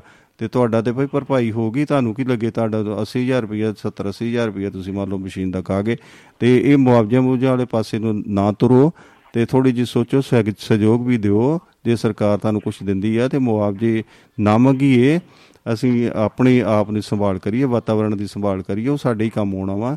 ਸੋ ਜੀ। ਚਾਲ ਸਾਹਿਬ ਮਤਲਬ ਉਹਨਾਂ ਨੇ ਕਾਫੀ ਵਧੀਆ ਗੱਲਾਂ ਕਹੀਆਂ ਤੇ ਫਿਰ ਉਹਨਾਂ ਨੇ ਪੁੱਛਿਆ ਮੈਂ ਕਿਸੇ ਚੰਗੇ ਬੰਦੇ ਨੂੰ ਪੁੱਛਿਆ ਕਿ ਦੱਸ ਕਿ ਤੂੰ ਲਾ ਦੱਸ ਪਰਾਲੀ ਦਾ ਮਾਨ ਸਾਹਿਬ ਨੇ। ਤਾਂ ਉਹ ਉਹ ਕੱਢ ਕੇ ਹੋਈ ਨਾ ਕਹਿੰਦਾ ਜੀ ਆਹ ਸਿੱਖਾਂ ਵਾਲੀ ਡੱਬੀ ਆ। ਸਾਹਿਬ ਅੱਗ ਹੀ ਲਾਣੀ ਆ ਅਸੀਂ। ਤੇ ਕਾਰਨ ਕਾਰਨ ਜੀ ਦਿਨ ਤਾਂ ਥੋੜੇ ਹੁੰਦੇ ਆ ਵਿੱਚ ਕਣਕ ਬੀਜਣੀ ਹੁੰਦੀ ਆ ਤੇ ਅਸੀਂ ਛੇਤੀ ਤੋਂ ਛੇਤੀ ਗੱਲ ਮੁਕਾਣੀ ਹੁੰਦੀ ਆ ਤੇ ਸਾਡੇ ਕੋਲ ਅੱਗ ਹੀ ਰਹਿ ਜਾਂਦੀ ਆ। ਆਪ ਕਿ ਅਸੀਂ ਜਾਣ ਬੁੱਝ ਕੇ ਇਹ ਕਰਦੇ ਆ ਔਰ ਉਹਨਾਂ ਨੇ ਜਿਹੜੇ ਇਹ ਵੀ ਕਿਹਾ ਕਿ ਸਾਡੇ ਜਿਹੜੇ ਪੇਮੈਂਟ ਆ ਮੰਡੀਆਂ ਦੇ ਤੁਹਾਨੂੰ ਜਾਣੇ ਨਹੀਂ ਭਾਜੀ ਵੇਖੋ ਗੱਲ ਇਦਾਂ ਨਾ ਵੀ ਇਹ ਜ਼ਰੂਰੀ ਨਹੀਂ ਆ। ਹੁਣ ਪਿਛਲੇ ਸਾਲ ਦੀ ਜੇ ਗੱਲ ਕਰੀਏ ਡਾਟੇ ਆਉਂਦੇ ਨੇ। ਅੰਬਾਲਾ ਜਿਹੜਾ ਅੰਬਾਲੇ ਦਾ ਏਰੀਆ ਜੀ ਉਹਦੇ ਵਿੱਚ ਪਿਛਲੇ ਸਾਲ ਜਿਹੜੇ ਆ ਕਿ ਉਹ ਸੰਭਾਲ ਇਹਦੇ ਸੰਭਾਲਣ ਵਾਸਤੇ ਥੋੜਾ ਬਹੁਤਾ ਸਰਕਾਰ ਨੇ ਹੈਲਪ ਕੀਤੀ ਮਦਦ ਕੀਤੀ ਜੀ। ਤੇ ਉਹ 3% ਲੋਕਾਂ ਨੇ ਸਿਰਫ ਪਰਾਲੀ ਨੂੰ ਅੱਗ ਲਾਈ। ਬਾਕੀ ਜਿਹੜੇ 97% ਸੀਗੇ ਜੀ ਉਹਨਾਂ ਲੋਕਾਂ ਨੇ ਨਹੀਂ ਅੱਗ ਲਾਈ ਤੇ ਕੀ ਗੱਲ ਉਹ ਉਹ ਕੋਈ ਉੱਥੇ ਖਤਰਨਾਕ ਕੰਮ ਹੋ ਗਿਆ? ਸਾਨੂੰ ਹਰ ਪੰਜਾਬੀਆਂ ਨੂੰ ਸਾਨੂੰ ਮਤਲਬ ਕਿਉਂ ਇਹੋ ਜਿਹੀਆਂ ਗੱਲਾਂ ਅਸੀਂ ਸੋਚਦੇ ਆ ਤੇ ਕਿਉਂ ਗੱਲਾਂ ਪਤਾ ਅਸੀਂ ਖਤਰਨਾਕ ਕਰਦੇ ਰਹਿੰਦੇ ਆ ਜੀ? ਸੋ ਚਲੋ ਅੱਜ ਬਹੁਤ ਹੂੰ। ਦਰਅਸਲ ਨਾ ਸਾਡੇ ਬਹੁਤ ਨਾ ਵਿਹਲੀ ਖਾਣ ਵਾਲੀ ਫੌਜ ਜ਼ਿਆਦਾ ਹੋ ਗਈ ਕੰਮ ਕਰਨ ਵਾਲੀ ਘਟ ਗਈ। ਹਾਂ। ਇਹ ਇਹੀ ਕਾਰਨ ਹੈ ਕਿ ਅਸੀਂ ਪੁੱਠੇ ਸਿੱਧੇ ਪੰਗੇ ਜਦੀ ਉਸ ਪੁੱਠੇ ਰਸਤੇ ਨੂੰ ਚੱਲਦੇ ਆ ਜਿੱਥੇ ਨੁਕਸਾਨ ਵੱਧ ਹੋਵੇ ਤੇ ਸਾਡਾ ਫਾਇਦਾ ਵੱਧ ਹੋ ਜੇ ਤਾਂ ਇਹ ਤੋਂ ਗ੍ਰੇਡ ਕਰਨਾ ਪਊਗਾ। ਮੇਰੀ ਗੱਲ ਵਿੱਚ ਰਹਿ ਗਈ ਸੀ ਕਿ ਉਹ ਇੰਗਲੈਂਡ ਤੋਂ ਆਏ ਸਾਡੇ ਪ੍ਰਿੰਸੀਪਲ ਸੀਗੇ ਤੇ ਆਉਂਦੇ ਆਉਂਦੇ ਹੀ ਕਹਿੰਦਾ ਜਾਮ ਜੂਮ ਦੇਖੇ ਜਾਂ ਕਿਵੇਂ? ਮੈਂ ਕਿਹਾ ਸਾਡਾ ਦੇਸ਼ ਇਸੇ ਕੰਮ ਨੂੰ ਆਜ਼ਾਦੀ ਆ। ਤੇ ਮੁੜ ਕੇ ਅੱਗਾਂ ਲਾ ਦਿਓ ਜਾਂ ਕਿਵੇਂ ਤੇ ਨਿਆਣੇ ਮੁੜ ਕੇ ਇੱਥੋਂ ਬਾਹਰ ਤੋੜੀ ਜਾਓ ਤੇ ਸਾਰੇ ਉੱਜੜ ਵਾਲੀ ਗੱਲ ਹੁੰਦੀ ਆ। ਜਦੋਂ ਅਸੀਂ ਬਾਹਰ ਜਾਂਦੇ ਆ ਤਾਂ ਅਸੀਂ ਵਾਕਿਆ ਦੇਖਦੇ ਆ ਮਹਾਰਾਣੀ ਮਰ ਗਈ ਕੋਈ ਇੰਨਾ ਲੰਬਾ ਸੋਗ ਨਹੀਂ, ਕੋਈ ਉਹ ਨਹੀਂ, ਕੋਈ ਰਸਤਾ ਬੰਦ ਨਹੀਂ, ਕੋਈ ਨਹੀਂ ਹੈ, ਤੇ ਉਹੀ ਗੀਤ ਗਾਈ ਜਾਣ। ਤੇ ਸਾਡੇ ਤਾਂ ਇਹੀ ਆ ਕਿ ਹਟਾਲਾਂ ਗੁਜ਼ਾਰੇ, ਧਰਨੇ, ਯਾਨੀ ਜਿੱਦਣ ਰੋਟੀ ਇਹਨਾਂ ਨੂੰ ਉੱਥੇ ਜਾ ਕੇ ਪਚਦੀ ਆ, ਧਰਨਾ ਧਰਨਾ ਲਾ ਕੇ, ਕਿਉਂਕਿ ਇਹਨਾਂ ਦਾ ਜਿਹੜਾ ਅਹੁਦਾ ਉਹ ਜਾਂਦਾ ਨਾ ਰਵੇ, ਸਾਰੇ ਕਿਤੇ ਕਿਤੇ ਟੱਕਰਾਂ ਮਾਰਦੇ ਰਹਿੰਦੇ ਆ। ਔਰ ਇਹ ਦੇਖ ਲਈ ਮਾੜੀ ਗੱਲ ਹੈ ਤੇ ਅਸੀਂ ਸਾਰੇ ਸੰਤਾਪ ਦਾ ਭੋਗ ਰਹੇ ਹਾਂ। ਜੀ। ਜੀ ਬਿਲਕੁਲ ਜੀ ਐਵੇਂ ਇੱਕ ਬਹੁਤ ਚਰਚਿਤ ਇੱਕ ਕਿੱਸਾ ਚੱਲਦਾ ਸੀਗਾ ਜੀ ਜਿਹੜੇ ਫੋਰਟਿਸ ਹੈਲਥ ਕੇਅਰ ਜਿਹੜੇ ਮਲਵਿੰਦਰ ਸਿੰਘ ਤੇ ਸਲਵਿੰਦਰ ਸਿੰਘ ਸੀਗੇ ਦੋ ਭਰਾ ਜੀ ਉਹਨਾਂ ਤੇ ਬੜਾ ਚਰਚਾ ਚੱਲਿਆ ਜੀ ਕਿਤੇ 16000 ਕਰੋੜ ਦਾ ਚੱਲਿਆ ਕਿਤੇ 36000 ਕਰੋੜ ਦਾ ਜਾਪਾਨ ਦੀ ਕੰਪਨੀ ਨਾਲ ਇੱਕ ਉਹ ਫਰਾਡ ਦਾ ਕੇਸ ਵੀ ਚੱਲਿਆ ਸ਼ੇਅਰਾਂ ਦੀ ਵਿਕਰੀ ਦਾ ਵੀ ਬੜਾ ਚੱਲਿਆ ਪਰ ਅੱਜ ਉਹਨਾਂ ਨੂੰ ਇੱਕ ਸਾਰੀਆਂ ਗੱਲਾਂ ਨੂੰ ਦਰਕਰਾਰ ਕਰਦੇ ਹੋਏ ਤੇ ਜਿਹੜੀ ਸੁਪਰੀਮ ਕੋਰਟ ਨੇ ਸਿਰਫ ਉਹਨਾਂ ਨੇ ਚੈਲੰਜ ਕੀਤਾ ਸੀ ਇਹਨਾਂ ਨੂੰ ਦੋਵਾਂ ਨੂੰ ਸਿਰਫ ਤੇ ਸਿਰਫ 6 ਮਹੀਨੇ ਦੀ ਜਿਹੜੀ ਉਹ ਸਜ਼ਾ ਦਿੱਤੀ ਗਈ ਹੈ। ਇਹਨੇ ਵੱਡੇ ਅਪਰਾਧਾਂ ਵਿੱਚ ਕੀ ਬਣੇਗਾ ਸਾਡੇ ਦੇਸ਼ ਦਾ ਜੀ? ਜੀ ਦੇਖੋ ਜੀ, ਬਾਬਾ ਜੀ ਦੇ ਰਿਸ਼ਤੇਦਾਰ ਰਾਧਾ ਸਵਾਮੀ ਦੇ ਦੇ ਗੁੱਟਾਂ ਦੀ ਲੋੜ ਆ, ਤਾਂ ਉਹ ਕੀ ਕਹਿੰਦੇ ਹੁੰਦੇ, ਪਹਿਲਾਂ ਤਾਂ ਸਾਹਿਬ ਦੇ ਨੌਕਰ ਨੂੰ ਵੀ ਕੋਈ ਹੱਥ ਨਹੀਂ ਲਾਦਾ ਤੇ ਜੇ ਲਾ ਵੀ ਲਏ ਤੇ ਫਿਰ ਲੁਕਦਾ ਫਿਰਦਾ ਇਹ ਇਹ ਮਤਲਬ ਕਿਤੇ ਕੇਸ ਨੂੰ ਹੱਥ ਇਹਨਾਂ ਨੇ ਪਾਇਆ, ਤਕੜਾ ਪਿਆ ਸਜ਼ਾ ਭਾਵੇਂ ਥੋੜੀ ਚਾਹੇ ਬਹੁਤੀ ਆ। ਬਹੁਤ ਜ਼ੋਰ ਲਾਇਆ। ਕਾਫੀ ਇਹਨਾਂ ਨੇ ਨਿਮਾਨਤਾ ਕਰਾਉਣ ਲਈ ਕਰੋੜਾਂ ਰੁਪਏ ਇਹਨਾਂ ਦੇ ਔਰਤਾਂ ਨੇ ਜਿਹੜੇ ਜ਼ੋਰ ਲਾਇਆ, ਪਰ ਆਖਰ ਸਜ਼ਾ ਮਿਲ ਗਈ ਆ। ਉਹ ਵੀ ਕਿਸੇ ਅਸੇ ਰਸੂਖ ਨਾਲ ਹੀ ਮੈਨੂੰ ਲੱਗਦਾ, ਚਲੋ ਹੋ ਗਿਆ। ਇਦਾਂ ਦੇ ਲੋਕ ਜਦੋਂ ਵੱਡੇ ਘਾਲੇ ਮਾਰੇ ਕਰਦੇ ਆ ਤਾਂ ਸਾਡੇ ਦੇਸ਼ ਨੂੰ ਮਤਲਬ ਸ਼ਰਮ ਨਾਲ ਉਹ ਨੀਵਾ ਹੋ ਜਾਂਦਾ ਨੱਕ। ਪਰ ਫਿਰ ਇਹ ਸਾਰੇ ਕਿਤੇ ਨਾ ਕਿਤੇ ਦੇਖ ਲਓ ਵੱਡੇ ਵੱਡੇ ਗਰੁੱਪ ਨੇ ਤੇ ਅਖੀਰ ਦੇ ਵਿੱਚ ਜੜਾਂ 'ਚ ਤਾਂ ਉਹੀ ਕੁਛ ਆ ਕਿ ਨਾ ਤੋ ਕੇ ਵੀ ਤਾਂ ਮਾਇਆ ਨੂੰ ਪੂਜਦੇ ਆ ਤੇ ਮਾਇਆ ਹੀ ਚਾਹੁੰਦੇ ਆ ਤੇ ਮਾਇਆ ਹੀ ਰਾਤ ਨੂੰ ਕਰ ਲੈਂਦੇ ਆ, ਭਾਵੇਂ ਬੰਦਾ ਮਾਰ ਕੇ ਲਿਆਉਣ ਤੇ ਚਾਹੇ ਲੁੱਟ ਕੇ ਲਿਆਉਣ ਤੇ ਚਾਹੇ ਕੋਈ ਸਮਾਨ ਵੇਚ ਕੇ ਸਰਕਾਰ ਦਾ ਲਿਆਉਣ, ਇਹ ਸਾਡੀ ਆਦਤ ਹੈ ਬਹੁਤ ਹੀ ਵਧੀਆ ਤੁਸੀਂ ਕੰਮ ਦੀਆਂ ਗੱਲਾਂ ਕੀਤੀਆਂ ਨੇ ਵੈਸ਼ਨੂ ਸ਼ਰਮਾ ਜੀ। ਇੱਕ ਦੋ ਖਬਰਾਂ ਦੇ ਨਾਲ ਮੈਂ ਥੋੜੇ ਜੀ ਮੈਂ 5-4 ਮਿੰਟ ਮੇਰੇ ਕੋਲ ਹੈਗੇ ਨੇ ਤੇ ਮੈਂ ਇੱਕ ਦੋ ਖਬਰਾਂ ਦੀ ਤੁਹਾਡੇ ਨਾਲ ਮੈਂ ਇੱਕ ਖਬਰ ਦੀ ਸਾਂਝ ਪਾਉਂਗਾ ਉਹਦੇ ਚ ਕੀ ਹੈਗਾ ਕਿ ਜਿਵੇਂ ਮੈਂ ਦੇਖ ਰਿਹਾ ਸੀ ਮੁਕਸਰ ਤੋਂ ਇੱਕ ਲੜਕਾ ਸੀਗਾ 12ਵੀਂ ਪਾਸ ਸੀਗਾ ਤੇ ਉਹ ਉਚੇਰੀ ਪੜ੍ਹਾਈ ਕਰਨਾ ਚਾਹੁੰਦਾ ਸੀ। ਜਦੋਂ ਉਹਨੇ ਖਰਚੇ ਖੁਰਚੇ ਦਾ ਹਿਸਾਬ ਲਾਇਆ ਜੀ ਤੇ ਉਹਨੂੰ ਕੁਝ ਨਹੀਂ ਲੱਭਿਆ ਕਿ ਅੱਗੇ ਮੈਂ ਪੜ੍ਹਾਈ ਕਰ ਸਕਾਂ ਤੇ ਉਹ ਬੰਦਾ ਪਰੇਸ਼ਾਨ ਹੋ ਕੇ ਉਹਨੇ ਖੁਦਕੁਸ਼ੀ ਕਰ ਲਈ। ਇਹ ਕਿਤੇ ਨਾ ਕਿਤੇ ਸਾਡੀਆਂ ਸਰਕਾਰਾਂ ਉੱਪਰ ਜਿਹੜੀ ਅਸੀਂ ਇਹ ਗੱਲ ਕਰਦੇ ਆਂ ਵੀ ਸਸਤੀ ਵਿਦਿਆ ਜਿਹੜੀ ਹੈਗੀ ਉੱਚ ਵਿਦਿਆ ਜਿਹੜੀ ਸਸਤੀ ਉੱਚ ਵਿਦਿਆ ਹੁਣ ਸਸਤੀ ਕਿੱਥੇ ਰਹਿ ਗਈ? ਉਹ ਸਿਰਫ ਇੱਕ ਮੌਤ ਹੀ ਸਸਤੀ ਰਹਿ ਗਈ ਆ। ਸੋ ਸਾਨੂੰ ਇਹਨਾਂ ਗੱਲਾਂ ਵੱਲ ਧਿਆਨ ਦੇਣਾ ਚਾਹੀਦਾ। ਇਹੋ ਜਿਹੀਆਂ ਘਟਨਾਵਾਂ ਨੂੰ ਰੋਕਿਆ ਜਾਣਾ ਚਾਹੀਦਾ। ਕਿ ਅਸੀਂ ਜਿਹੜੀ ਪੜ੍ਹਾਈ ਆ, ਜਿਹੜੇ ਗਰੀਬ ਬੰਦਾ ਹੈ, ਉਹਨਾਂ ਦੀ, ਗਰੀਬ ਲੋਕਾਂ ਦੀ ਪਹਿਚਾਣ ਕਰੋ। ਉਹਨਾਂ ਦੀ ਇੱਛਾ ਦੇਖੋ ਕਿ ਗਰੀਬ ਨੂੰ ਵੀ ਪੜਨ ਦਾ ਅਧਿਕਾਰ ਹੋਵੇ ਉਸ ਨੂੰ ਸਿੱਖਿਆ ਲੈਣ ਦਾ ਅਧਿਕਾਰ ਹੋਵੇ। ਇਹ ਨਾ ਹੋਵੇ ਕਿ ਉਹ ਬੰਦਾ ਐਵੇਂ ਹੀ ਉਹਨੂੰ ਮਰਨਾ ਪੈ ਜਾਵੇ। ਤੇ ਇੱਕ ਇਸੇ ਇਸੇ ਤਰੀਕੇ ਨਾਲ ਪੰਜਾਬ ਯੂਨੀਵਰਸਿਟੀ ਜਿਹੜੀ ਹੈ ਕਿ ਇਹਦੇ ਵਿੱਚ ਇੱਕ ਫੈਸਲੇ ਦੇ ਮੁਤਾਬਕ ਤੱਕ ਜਿਹੜਾ ਹੈਗਾ ਪੰਜਾਬ ਯੂਨੀਵਰਸਿਟੀ ਦੇ ਵਿੱਚ ਪ੍ਰੋਫੈਸਰ ਜਿਹੜਾ ਉਹ ਸੇਵਾ ਨਿਭਾ ਸਕਦਾ ਸੀਗਾ ਤੇ ਇੱਕ ਹੁਣ ਫੈਸਲਾ ਆ ਗਿਆ ਕਿ 60 ਸਾਲ ਦੀ ਉਮਰ ਦੇ ਵਿੱਚ ਇਹਨੂੰ ਰਿਟਾਇਰ ਕੀਤਾ ਜਾਏਗਾ ਤੇ ਇਹਦੇ ਨਾਲ ਕੀ ਹੋਏਗਾ ਵੀ ਇੱਕਦਮ ਜਿਹੜੇ ਹੈਗੇ ਪਹਿਲਾਂ ਉਹ ਕਰ ਰਹੇ ਨੇ, ਅੱਗੇ ਨਵੀਂ ਭਰਤੀ ਕੋਈ ਹੋ ਨਹੀਂ ਰਹੀ ਤੇ ਇਹਨਾਂ ਦੇ ਵਿੱਚ ਇੱਕਦਮ ਜਦੋਂ 5 6 ਸਾਲ ਦਾ ਵਿੱਚ ਗੈਪ ਆ ਗਿਆ ਜਿਹੜੇ ਉਹ ਨੌਕਰੀਆਂ ਕਰ ਰਹੇ ਨੇ, ਜਿਹੜੀਆਂ 60 ਸਾਲ ਤੋਂ ਉੱਪਰ ਦੇ ਪ੍ਰੋਫੈਸਰ ਇੱਕਦਮ ਜਦੋਂ ਅਸੀਂ ਉਹਨਾਂ ਨੂੰ ਬਾਹਰ ਕੱਢਾਂਗੇ ਤੇ ਬਹੁਤ ਸਾਰੀ ਸ਼ਾਰਟੇਜ ਜਿਹੜੀ ਹੈਗੀ ਉਹ ਸਾਡੇ ਕੋਲ ਆ ਜਾਵੇਗੀ। ਤੇ ਉਹ ਕਿਤੇ ਨਾ ਕਿਤੇ ਦੀ ਭਰਪਾਈ ਨਹੀਂ ਹੋਏਗੀ। ਤੇ ਇੱਕ ਗੱਲ ਹੋਰ ਸੀਗੀ ਜਿਹੜੀ ਆਪਾਂ ਕੱਲ ਕਰ ਰਹੇ ਸੀਗੇ ਕਿ ਯੂਨੀਵਰਸਿਟੀ ਨੂੰ ਬਹੁਤ ਸਾਰੀਆਂ ਖੋਜਾਂ ਕਰਨੀਆਂ ਚਾਹੀਦੀਆਂ ਨੇ। ਤੇ ਮੈਂ ਭਗਵੰਤ ਮਾਨ ਸਾਹਿਬ ਨੂੰ ਇੱਕ ਇਹ ਵੀ ਬੇਨਤੀ ਕਰਨਾ ਚਾਹਾਂਗਾ ਇਸ ਮਾਧਿਅਮ ਰਾਹੀਂ ਕਿ ਭਾਈ ਉੱਥੇ ਜਿਹੜੀ ਹੈਗੀ ਆ 3500 ਜੇ ਮੰਨ ਲਓ ਜੇ ਰਿਸਰਚ ਸਕਾਲਰ ਦੀ ਉੱਥੇ ਜਿਹੜੀ ਨਫਰੀ ਆ ਬਿਲਕੁਲ ਘੱਟ ਹੈ, ਨਾ ਮਾਤਰ ਹੈਗੀ ਆ। ਰਿਸਰਚ ਕਾਰਜ ਜਿਹੜਾ ਉਹ ਹੋ ਹੀ ਨਹੀਂ ਸਕਦਾ ਕਿਉਂਕਿ ਕੋਈ ਵੀ ਉੱਥੇ ਐਸੀ ਸਹੂਲਤ ਨਹੀਂ ਆ। ਬੰਦੇ ਨਹੀਂ ਆ, ਡਾਇਰੈਕਟਰ ਨਹੀਂ ਆ। ਕੋਈ ਪ੍ਰੋਫੈਸਰ ਨਹੀਂ ਆ, ਕੋਈ ਕਿਸੇ ਤਰ੍ਹਾਂ ਦਾ ਪੈਥੋਲੋਜਿਸਟ ਨਹੀਂ ਆ। ਮਤਲਬ ਜੋ ਕਿ ਖੇਤੀ ਦੀ ਕਿਸੇ ਵੀ ਬੀਜ ਦੀ, ਖਾਦ ਦੀ ਜਾਂ ਕਿਸੇ ਵੀ ਤਰੀਕੇ ਦੀ ਕੋਈ ਰਿਸਰਚ ਕਰਨ ਵਾਸਤੇ ਕੋਈ ਵੀ ਕਿਸੇ ਤਰ੍ਹਾਂ ਦਾ ਅਮਲਾ ਫੈਲਾ ਤੇ ਉੱਥੇ ਨਹੀਂ ਆ ਤੇ ਨਾ ਹੀ ਕੋਈ ਇਹੋ ਜੀਆਂ ਜੋ ਲੈਬੋਰਟਰੀਜ਼ ਨੇ ਉਹ ਹੈਗੀਆਂ ਨੇ। ਸੋ ਸਰਕਾਰ ਨੂੰ, ਸਾਡੀ ਸਰਕਾਰ ਨੂੰ ਅਸੀਂ ਪੁੱਛਾ ਯੂਨੀਵਰਸਿਟੀ ਜਾਂ ਹੋਰ ਕਈਆਂ ਯੂਨੀਵਰਸਿਟੀਆਂ ਦੇ ਉੱਪਰ ਨਿਰਧਾਰਤ ਕਿਉਂ ਹੋ ਗਏ ਆ? ਆਪਣੀ ਯੂਨੀਵਰਸਿਟੀ ਨੂੰ, ਪੰਜਾਬ ਦੀ ਯੂਨੀਵਰਸਿਟੀ ਨੂੰ ਪ੍ਰਫੁੱਲਤ ਕਰੀਏ, ਇਹਦੇ ਵਿੱਚ ਅਮਲਾ ਫੈਲਾ ਪੂਰਾ ਭਰਤੀ ਕਰੀਏ ਤਾਂ ਕਿ ਸਾਡੀਆਂ ਜਿਹੜੀਆਂ ਖੋਜਾਂ ਨੇ, ਇਹ ਖੋਜਾਂ ਇਸ ਤਰ੍ਹਾਂ ਨਹੀਂ ਹੋਣੀਆਂ ਭਾਈ, ਇੱਥੇ ਬੰਦੇ ਵੀ ਭਰਤੀ ਕਰਨੇ ਪੈਣਗੇ। ਇੱਥੇ ਇਨਫਰਾਸਟ੍ਰਕਚਰ ਵੀ ਪੈਦਾ ਕਰਨਾ ਪਵੇਗਾ। ਕਿਸੇ ਨੇ ਘਰ ਦੇ ਘਰ ਜਾ ਕੇ ਆਪਣੀ ਕਿਚਨ ਦੇ ਵਿੱਚ ਜਾ ਕੇ ਤਾਂ ਰਿਸਰਚ ਨਹੀਂ ਕਰ ਦੇਣੀ ਜਾਂ ਇਸ ਕਰਕੇ ਅਮਲਾ ਫੈਲਾ ਵੀ ਦਿਓ ਤੇ ਉੱਥੇ ਜਿਹੜੇ ਪ੍ਰੋਫੈਸਰਾਂ ਦੀ ਗਿਣਤੀ ਆ ਉਹਨਾਂ ਦੀ ਵੀ ਪੂਰੀ ਕਰੋ। ਹੈਲਪਰਾਂ ਦੀ ਗਿਣਤੀ ਪੂਰੀ ਕਰੋ ਜਿਹੜੀ ਕਿ ਉਹਦੇ ਵਿੱਚ ਕੰਮ ਆਉਣ ਜੀ। ਤੇ ਇਸੇ ਤਰੀਕੇ ਨਾਲ ਵੇਖੋ ਮੈਂ ਦੇਖ ਰਿਹਾ ਸੀ ਮੈਂ ਇੱਕ ਹੋਰ ਬੜਾ ਮਸਲਾ ਇੱਕ ਅੱਜ ਦੇਖਿਆ ਜੀ। ਇੱਕ ਮਿੰਟ ਦਾ ਮੇਰੇ ਕੋਲ ਸਮਾਂ ਆਇਆ ਮੈਂ ਉਹਦੇ ਵਿੱਚ ਗੱਲ ਕਰਾਂ ਸ਼ਰਮਾ ਜੀ।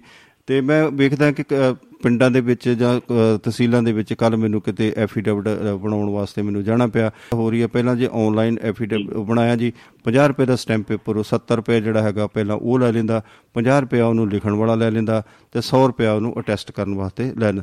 ਉੱਥੇ ਮੈਂ ਵੇਖਿਆ ਕਿ ਬੱਚਿਆਂ ਦੇ ਜਾਂ ਪੇਰੈਂਟਸ ਦੀ ਬੜੀ ਭਰਮਾਰ ਸੀਗੀ ਕਿ ਜਿਹੜੇ ਜਾਤੀ ਸਰਟੀਫਿਕੇਟ ਕੋਈ ਰੂਰਲ ਏਰੀਆ ਦਾ ਸਰਟੀਫਿਕੇਟ ਕੋਈ ਹੋਰ ਵੀਕਰ ਦਾ ਆਰਥਿਕ ਤੌਰ ਤੇ ਵੀਕਰ ਦਾ ਸਰਟੀਫਿਕੇਟ ਹਰ ਹਰ ਬੱਚੇ ਦਾ ਵੱਖਰਾ ਸਰਟੀਫਿਕੇਟ ਬਣ ਰਿਹਾ।